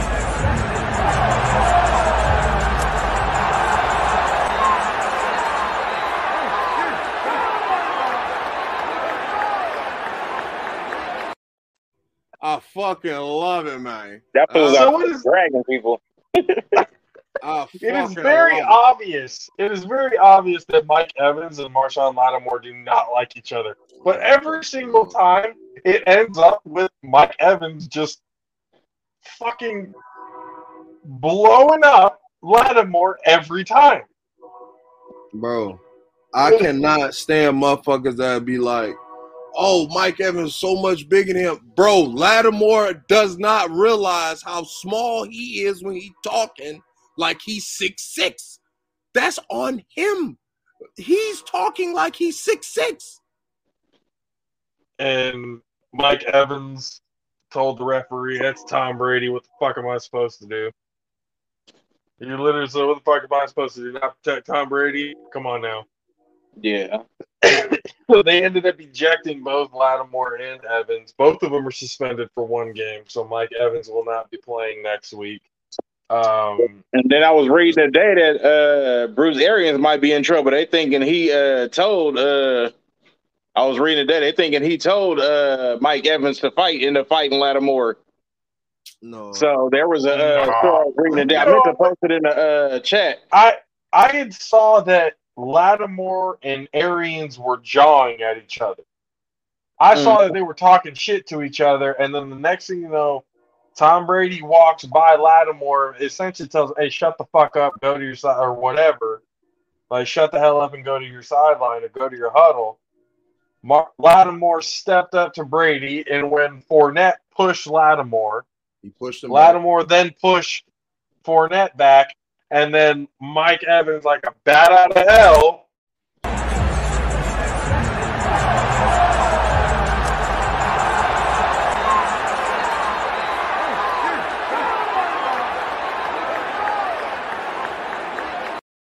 It like a bat out of hell, full speed around Tom Brady's right. He said, on your right. Bro, bro. Bro, as a Bucks fan. My, so here's my thing. All right. Put yourself in my shoes, right? Say y'all playing y'all most heated rival. And you got one player that's always trying to fight y'all players every time y'all play them. For like the last four or five years, this man been trying to fight your players every time y'all play them. Like, come on, dog. You know what I'm saying? Mike Evans been in the league, what, eight years now? Nine years. Nine years, half of his career, he been dealing with this little sack of shit. And this motherfucker keep goddamn doing all this extra bullshit trying to fight motherfuckers. Last time they got in a big brawl like last time they got in a big brawl like that, this motherfucker tried to fight Jameis, and Jameis wasn't even doing that shit to him. And then when he did that extra shit, then he did it again. He did it again just to fuck with him. I, I think Jameis Winston instigated that shit. Bro, I, I think with Jameis the whole was He was pointing, talking shit, and then when Buddy walked by, Buddy walked by, and he hit his hand and shit like J- that, and then Jameis he did it on purpose. Well, Jameis had, had put his finger and like shoved it in the back of Lattimore's face. That's when Lattimore, or in the back of his neck. That's when Lattimore turned around. And whoa, whoa, whoa! That's all you, Bucko. Oh, that's Mister Madsticks. Oh, you muted yourself. He muted himself. All right. Um, shit. What was I saying? Um, yeah, he put it in the back of his neck. That's when Lattimore turned around. Honestly, and when he knocked the hand, knocked Winston's hand, that's when fucking Evans came in and just from the back blindsided his ass and put him into the second row. Yeah, it just honestly, I like Mike Evans protecting his players, but that was one I, time I feel like Lattimore should have took somebody to the twelfth floor. He should have yeah. boomed Jameis' ass. Fuck that shit. Boom his ass. Go to baseball. Fucking stop blowing over here. Stop playing over here.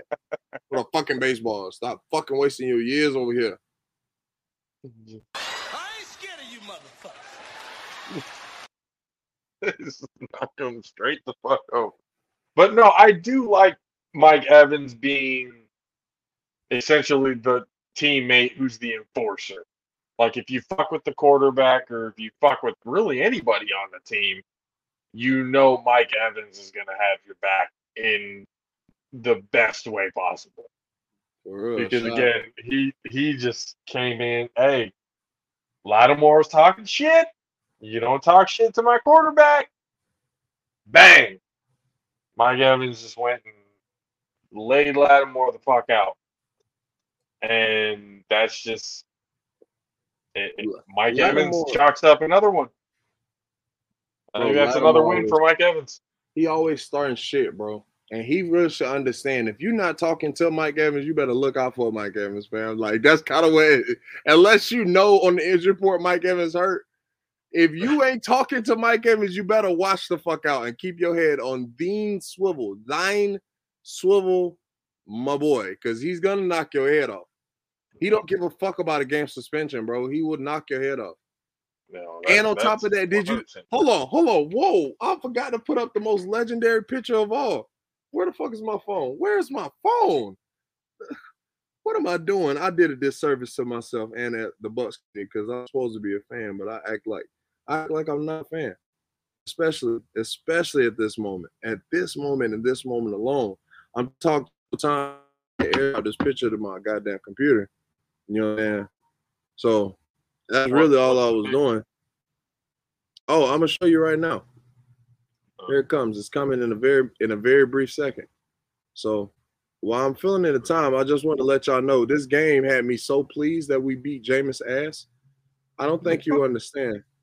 I don't think you understand the joy that that at shit first gave I me. Thought it, at first, I thought he wasn't gonna play.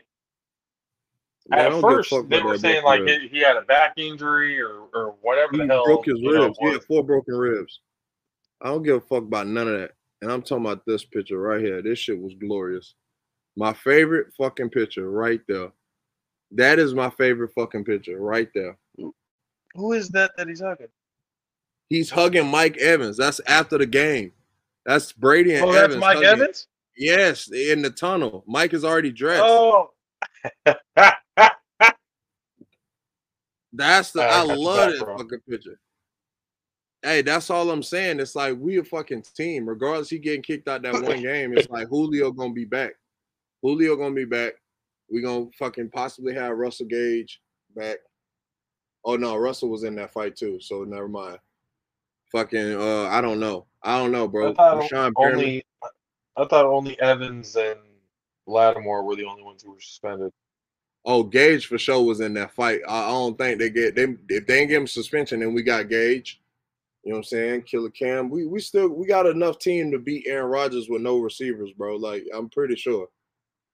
Like I'm pretty sure our defense is for sure gonna shut them down. All we really gotta do is let Lenny run. You know what I'm saying? Lenny run and Tom throwed it to the tight ends and Prashawn Perriman and Scotty and Darden and shit. Yep. Uh, next one on the list, the Lions and the Commanders. I'm, I'm oh, pretty dude. sure I picked the Lions as well. You definitely didn't. I didn't. Did I pick Definitely the command? Didn't. No. You was on some opposite day shit, and I kept trying to tell you, and you was like, "Nah, I'm gonna pick the I Commanders." Sh- I was like, "No, uh, no, no." I picked the Lions. I swear, I picked the Lions. I'm telling you, this was the one I pick pick. I was like, "You got to be on some opposite day shit." Uh, nah, you picked the Lions. I'm bullshitting. I was gonna say I had to pick the, the opposite day shit. Where was that came from? That probably came from. It was one. It was like blatant, like oh, that was the the Vikings Eagles one. I think it was. No, what other one? What was it? No, that was the one you was apologizing to your wife. Yeah. So then, which one was I saying? Oh no, but it was one. It was blatant.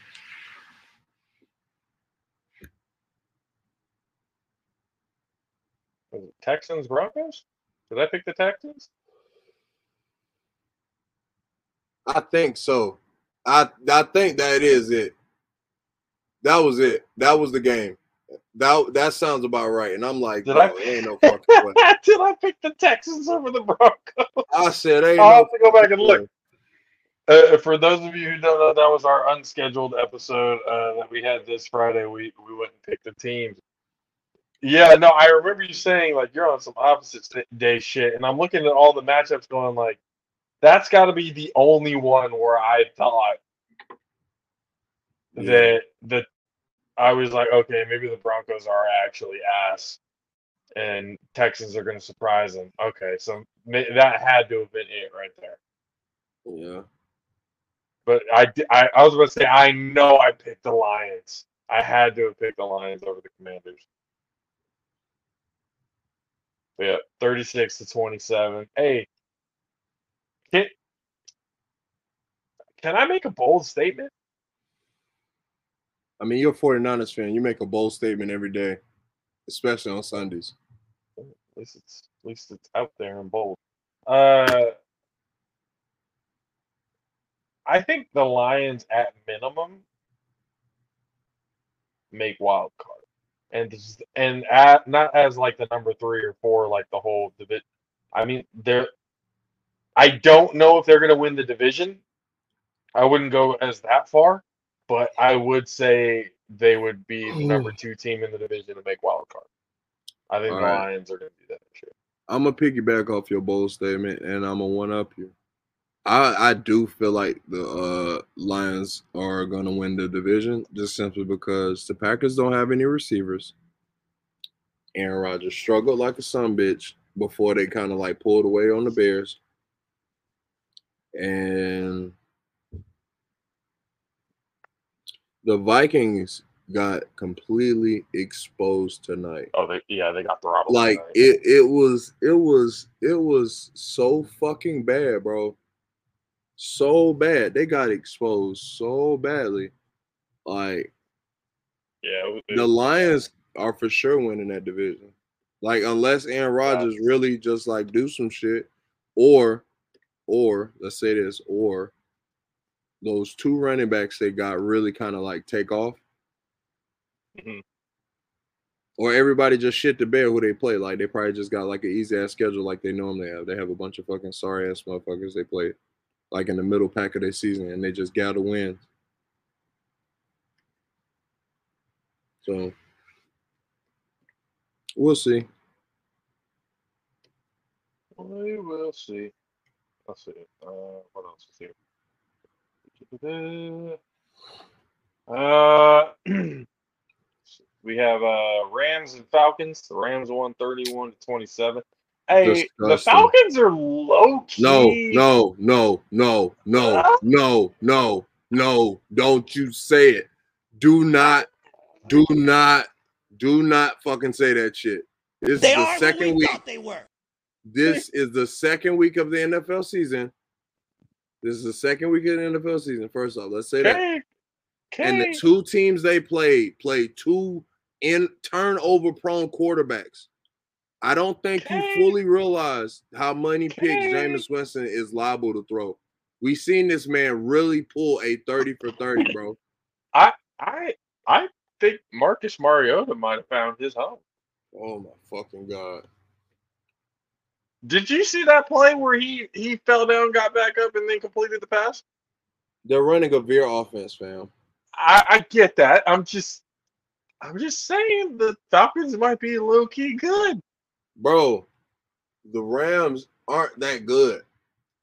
Like, that's some people fucking not, oh, my God. Matthew Stafford sucks so goddamn bad. This motherfucker threw two picks. Right now. This, this Cannot okay. play with him. Cannot win with him. Cannot coach with him. Can't do it. Oh, my God, bro. I don't give a fuck what nobody talking about. This bullshit-ass flash in the pan bullshit. It's like, this that bullshit I'm talking about right here. He get on the fucking team that was already fucking good. This motherfucker pulls a John Gruden, and they gonna go sit here and talk about this motherfucker found. He got he was he's see he was Detroit dragging him down. You see fucking Detroit. Detroit good right now. I don't know what the fuck they talking about. It didn't take long to recoup to get the fuck out run with from that motherfucker.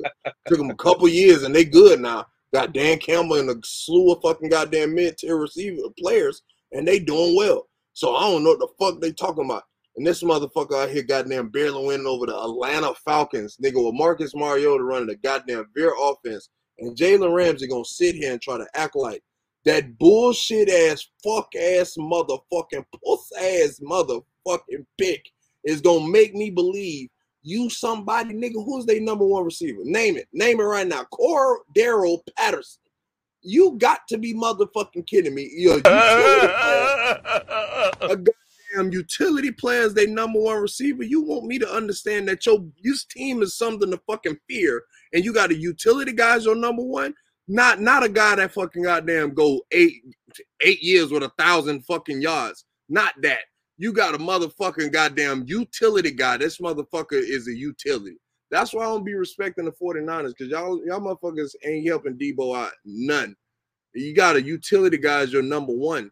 Like, how far are you gonna think you're gonna go burning this motherfucker out? What else you got after this? Not, not very far. Not very far. That's what so you get on your Niners, but that's that's damn, a comparison.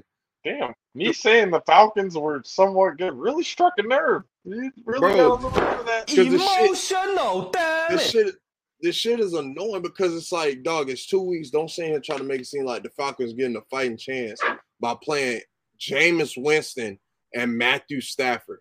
Getting the entire fuck out of here. Get the entire fuck out of here. Man, if like let's say it like this, if the Cowboys, because the Cowboys just beat Joe Burrow, if Joe Burrow had an offensive line and they beat them the way they beat them, that that win is respectable, and I'd be like, all right, the Cowboys own something with Cooper Rush. But the fact that our offensive line is so fucking terrible and they got one of the best pass rushers in the goddamn game, this shit is like, come on. Like, all right, we knew you was gonna kind of fucking blow their ass out, bro. Like, uh...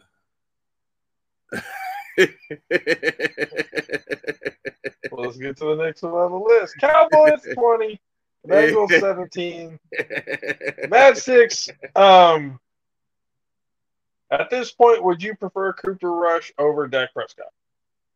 Hey, the Jets won yesterday. Uh... Yeah, yeah, we didn't want to talk about it. He said the Jets won. That's all I give a shit about.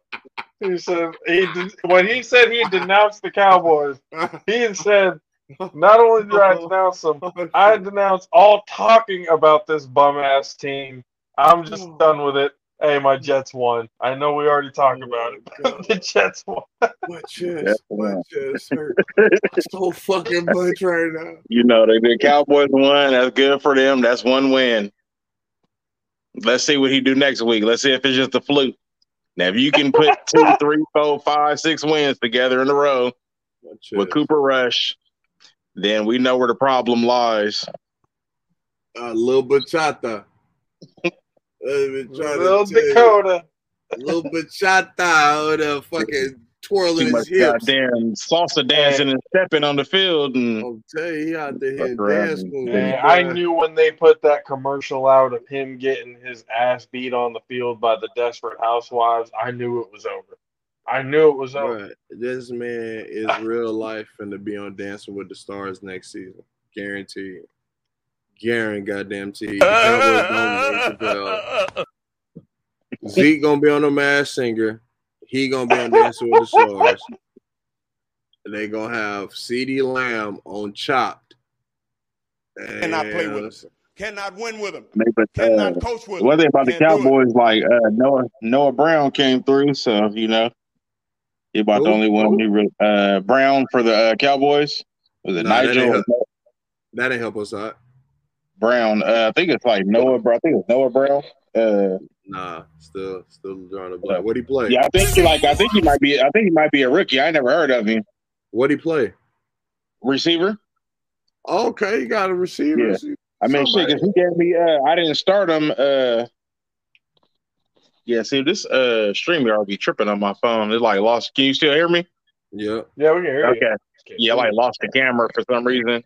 But Uh, but yeah, like fantasy wise, I mean, he gave me like, well, I didn't play him because like week one he didn't do nothing, and then yesterday, you know, he gave me like fifteen, but I didn't play him, and I didn't play Pollard yesterday, and he had, you know, went crazy. But even, but even after that, even still with benching those, with benching those two people, I still pulled out the win just with.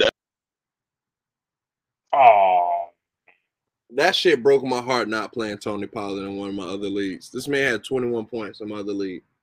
Fuck. Hey, how did it? Bro, I had so many points on the bench in so many leagues. Bro, I can't even tell you how much. I think I won. I won in the J A F F O league. I, I lost in my in-laws league. So I, I know that happened. Let me tell you how bad it was for one of my leagues. I had forty points on the, forty points on the bench, and I lost by thirty-nine.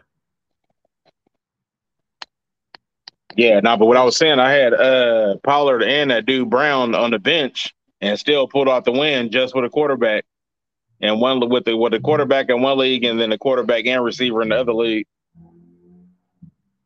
Yep, Mad Six went into it and said, "I ain't scared of you motherfuckers." I ain't scared of you motherfuckers. Talking about some milk and some cookies. I I mean, hey. After my comeback win against you last week, if you were already talking shit after Thursday, I guess you were due for one. That's all right. Oh yeah, I'm due. I'm I'm about to pile them up. That ain't the first. Let's hope so. That ain't are the you first one. Change your team name? Uh, I don't even. I don't even. What do I got? I don't even know what it is. The Headbangers. Uh, we still the Headbangers. Okay. Rock, uh, my brother-in-law. He uh, he changed his name from "You Gotta Be Shitting Me" to uh, "We Are Trash" with the trash yeah. emoji. He said his team is absolute dog shit. I was like, "I'm sorry, man. I'm not the one who drafted. I'm not the one who drafted your team." Hey, look.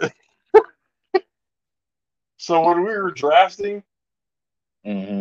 me and Sunshine were on the phone with each other. When Rock made his picks, my brother was like, "Who is he picking?" I was like, "I don't know. That's not somebody I would pick this early." And he's like, "Oh, is he out here picking friends? Is he out here? Is, is that what he's doing? He's picking based off his friendships."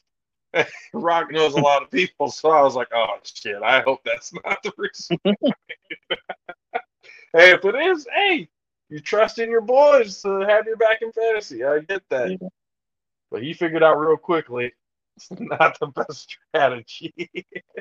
Yeah. Oh, shit. Man. The, the Cowboys, they got uh, they got the Monday night game coming up. Them and the Giants Monday night. They just love putting you guys on prime time. That's right. We need to go in there and beat the Giants, but the Eagles defense looked good tonight. They was beating the yep. shit out of Minnesota. That they did. That Fucking, they I did. seen like four picks. Uh, what's the name? Should have had. Like he tried, missed two of them. Who on the Cowboys or on the Eagles? Nah, uh, uh, for the Eagles. Oh, uh, I mean, they still walked away with like three, four picks. Yeah. Yeah, but Cousins, the way he was playing, yeah, they they probably should have had seven or eight. Yeah, his ass should have got benched. He would have been sitting on the bench. That was all bad. Well, he um, just kept throwing. He kept throwing us to Jefferson. It's like you think they ain't gonna just learn who the fuck you just throwing to the whole game. He did that last game too. Just kept throwing to Jefferson. It's like Jefferson. He ain't gonna always be open. Yep. You got to get Thielen involved. You got to get Cook involved. You got to get Irv Smith. You got to get everybody else involved. It can't just be, can't just be Jeff. That happened to the Rams last week. They only threw to Cooper Kupp. Yeah, he put up numbers, but they didn't win the game. That's mm-hmm. exactly what happened to the Vikings this week. Uh, so yeah, Packers Bears twenty-seven to ten. Uh, Packers win in Green Bay. Um, I mean, Aaron Rodgers doing what he does after week one. They always suck in week one and then week two. And plus, he's always beating the shit out of the Bears anyway, so that was kind of a given that that was going to happen. Uh, we went over the Cardinals and Raiders, right? twenty-nine to twenty-nine, twenty-three in O T. We went over that a little bit. Kyler Murray getting slapped on accident. Raiders fucking suck, to... too. Unmuted. I thought I was yep. unmuted. Yes, we did. You know, uh, the Raiders. They are who we thought they were. Uh, and that is never going to change. Uh, the Bills beat the tar out of the fucking t- Bro, honestly, the bit. I, I honestly think the Bills are going to win the Super Bowl, bro. Shit, the rate they're playing. Are you good? Huh? Y'all high? I, n- no, Y'all I high? am, but I am, All but right. still. All like, right. This team is playing to. J- They're straight up, run it up, Herman. Like, it, it, it's like, leave no doubt. We're going to beat the living shit out of every single team, and we are not going to let off the fucking gas pedal. It's been two games, and they had two easy-ass wins, bro. I'm just saying, if they can keep I'm, this up, I'm, if they look, can keep this pace. All I'm saying is they had two easy-ass wins. And I watched some of this game, and Josh Allen literally, he had nobody to throw it to, and he just knew what Stephon Diggs was in the route, I mean, in the fucking play, and he just threw it in his direction. This motherfucker wasn't even open. He just pushed the motherfucking defender uh, off and just – Bro, I no. watched the fucking play, bro. I, I watched it when they – yeah, no, when they went up, when they went up seventeen, when they went up and they got seventeen, when they were at ten, that seventeen-point, Stephon Diggs was not open, bro, at all. He was low-key double covered. They had him in a cloud. And then this motherfucker threw the ball. The safety was shifting over. He pushed off the corner and just fucking, like, turned and grabbed that touchdown. Did they call it? It's flag? fine. It's fine because it was, nigga, the ref didn't call it. But at the same time, it's like, that shit not going to work with teams with actual defenses, bro. Mm. That's my point. Like, teams with actual defenses and people that can get after your quarterback, that shit ain't going to work. Him just throwing that shit to Stephon like that. Yeah. Gabe Davis was hurt, and it, it like look, Dawson Knox, he was throwing that bitch too, and I didn't watch the rest of the game, so he probably was like picking picking them apart after they fucking broke their soul. You know what well, I'm saying? They, they get they get the Dol- they get the Dolphins this next week. We'll see how that and that goes. Might actually be a test when they're in Miami, so that might actually be a test for them. It'll be an offensive shootout, but as far as defense, I, I don't know. I don't know if the Dolphins' defense is equivalent to the Bills. Nah, the Bills gonna beat the shit out the Dolphins. Yeah, I don't think I don't think the uh, I don't know if they if they run that cover two and try to keep Tyreek in front of them, then yeah, they might they might we'll see what happens. But if the Bills try to go out there and be like, oh yeah, we can match with y'all, fuck that, we're gonna go out there with that prideful defense, they're gonna get maxed out. The boys gonna run right past and go Jalen Waddle fast as fuck too. Mm-hmm. So we'll see. It just all depends on because the Bills got a way better defense than the yeah, but he got to have time to throw it to Waddle and uh, Hill too. That's a fact. That's that's and definitely a Bill's fact. Bill's defensive line is no joke. Yeah, Von Miller's gonna have a field day. I, I think yeah. Tua gonna get Carter off the field this weekend. No, yeah, I'm not trying to like witch nothing on nobody, but well, yeah, he's got my boy going out so sad. He got my boy going out so sad. Like. I mean, there's a chance of it. He might be getting his ass kicked. Like, again, yeah. that Bills defensive line is ridiculous. Von Miller and Ed Oliver really fucking boosted yeah. that line. They are really fucking good, man. They're pretty scary, too. I'm just saying, like, any team going against the Bills is worried right now. Oh, I'm worried. I'm worried. I really hope our offensive line get back together by week thirteen because I'm worried. Yeah, nah, yeah, they finna, uh, he finna, he finna end Brady's career too. Hey, they go, I'm not gonna lie, they go, we only gonna be able to block one of them motherfuckers, they gonna max our ass out. Oh, yeah, they finna, you know, they finna try to smack Brady. Everybody tired of seeing Brady in the league. They finna, like, oh, we got Tristan Wirfs. Tristan Wirfs is the only Pro Bowl offensive lineman we got right now. Oh, Shaq Mason, and he's right beside him, so we got the right side of the line is okay. The whole from the center to the left tackle is bad business. Backups. All of them. Backups. So, shit. That's going to be a problem. Yeah, bro. Be a problem, man. Bills are fucking scary ass team. We'll see what they end up doing. But, let's see. Uh, since we got a Thursday night game, we got to pick them. Uh, the Steelers versus the Browns. In uh, the Brownie Pound, uh, the Browns just gave up that uh, come-from-behind victory uh, by the Jets, and the Steelers just lost to the Patriots. Um, Kay, who are you going with here? First, I think you underestimated the Jets. I, I seriously do.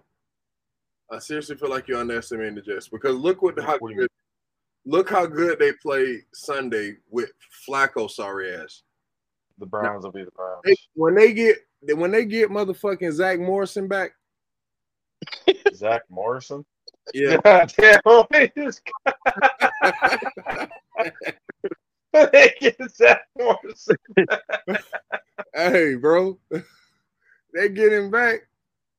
Hey, it's gonna be a different story, dog. I'm telling you, it's gonna be a different story. But uh, I feel like they're going to play better because they probably all got a better rapport because he's younger and versus Matt Ryan and like the father figure around that bitch. But all of them know that they better than him. So it's like it's different versus like Tampa. Tom Brady walk around there, the father figure and all them like, well, we know we ain't better than you. So uh, So, so so then so then who do we give who do you give it to? You give it to the Steelers here, or you give it to the Browns? I'm giving it to the Browns because the Browns is the uh, Steelers is fucking broke up and hurt.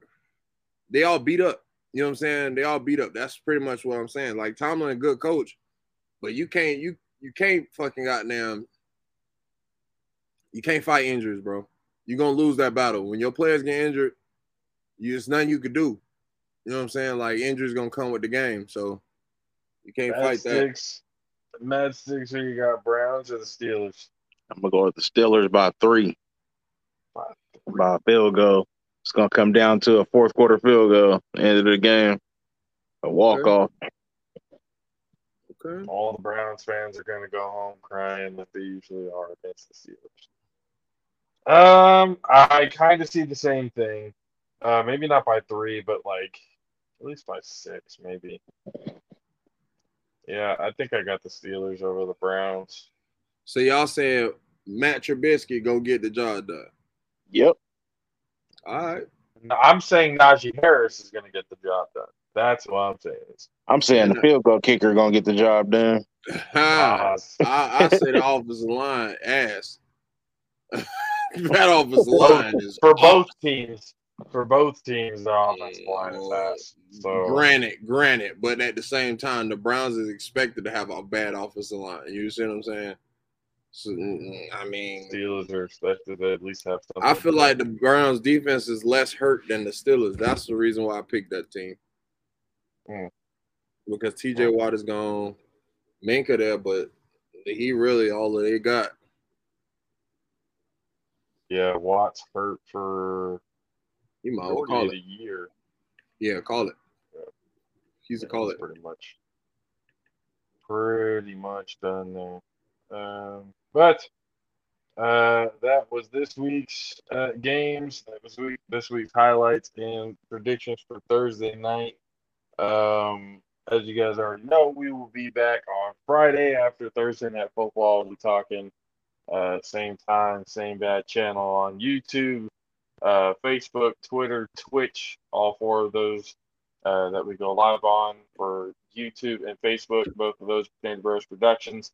On Twitter, the JAFFOs A P and Twitch, P V P underscore studios.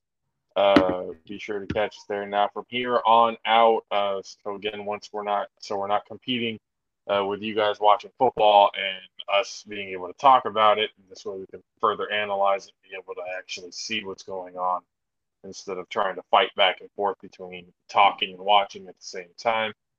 Um, so Tuesdays and Fridays, same time at seven o'clock.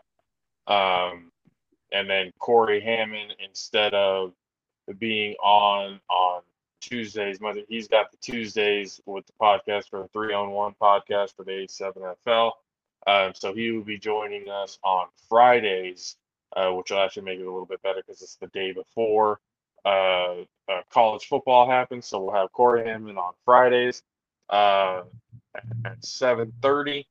Um, And once again, Tuesdays through Fridays, be sure to follow us, like, subscribe, rate, uh, leave a comment on uh, YouTube and uh, Twitch. Uh, hit the bell as a reminder. Um, rate it when you're on Spotify or, or Apple Podcasts, wherever it is that you get your podcast. Be sure to rate and leave a comment, give that five-star rating so everything can get sent into the algorithm and we can continue to build the Jaffa Army uh, to what we know and we can see it's going to be. Uh, once again, we'll see you guys on Friday. Uh, Matt Six, you going to be with us on Friday? Uh, possibly. Right. I think I'm off Friday. Out. Yeah, I'm yeah, off. I'm going to look out for a Matt Six sighting. I'm off Fridays and what am I off? Shit, Thursdays and Fridays now. Okay. Yeah, Thursday, Friday. There we go. Hey, check and this then, form. Check this form. Mike Evans' form was perfect. I'm just saying. I'm just saying. Shoulder pads. He's shoulder width apart. He inside right of him, low key. Right underneath. He got his shoulder. He gone. He gone. There wasn't nothing he could do. He was gonna fly. He had perfect. That was a perfect block. If this was, if you didn't know it was a fight, you thought that was a block. It was a run play for Lenny. Put him on his ass after he sent it flying five, ten yards. Mm-hmm. Perfect hit by Mike Evans. Well deserved. Lattimore, stop talking shit. Uh, you, you keep getting your ass whooped by Mike Evans every single time you open your fucking mouth. Now's about the time to stop. No, I right. was at suspended, and I got him on my damn fantasy team. Damn, damn, damn, that sucks. Hey, you know what sucks even worse, though? Not worse, but just as equally bad. I had Jamel Dean on my team for the fucking Jaffa League, and he's on the bench because I picked up Tyrone Matthew, and the guy I had in for uh, when I switched out for Tyrone Matthew made him oh, automatically the- start. You're the one who beat me in the waiver wire for him. Fuck. Oh, yeah. I need that. I needed that. I was like, fuck. I was like, I the guy Jam- that I got in here is... I needed Jamel Dean to start. I mean, I could trade you for him. we're, not, we're not trading defensive players. I'm not going that long. I got a quarterback, too, and a defensive player. I can combo package for you. Mm, more intriguing, huh? Right. We'll talk off air. I got a quarterback for you, Josh. You want you want Ryan Tannehill? Hey, I no. Look, bro, I had I had something more intriguing. I got Aaron Rodgers or Trevor Lawrence. You can have either one. Trevor just went crazy this last weekend. You think they ain't gonna click on fire? Him and Christian Kirk just got a fucking rapport now, and they was going off. See what I'm saying? You got two options, and both top tier quarterbacks. See what I'm saying? Mad Six just tried you, low key.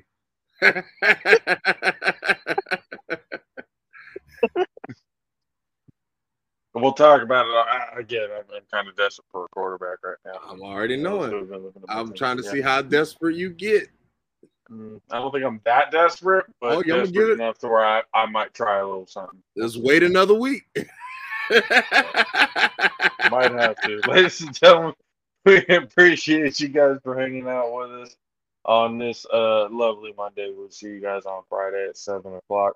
Uh, for myself, J P, for the six ten Bs from the Southeast Country K, and the best D J on the entire fucking planet, D J Mad Six. We'll see you guys on Friday. Deuces.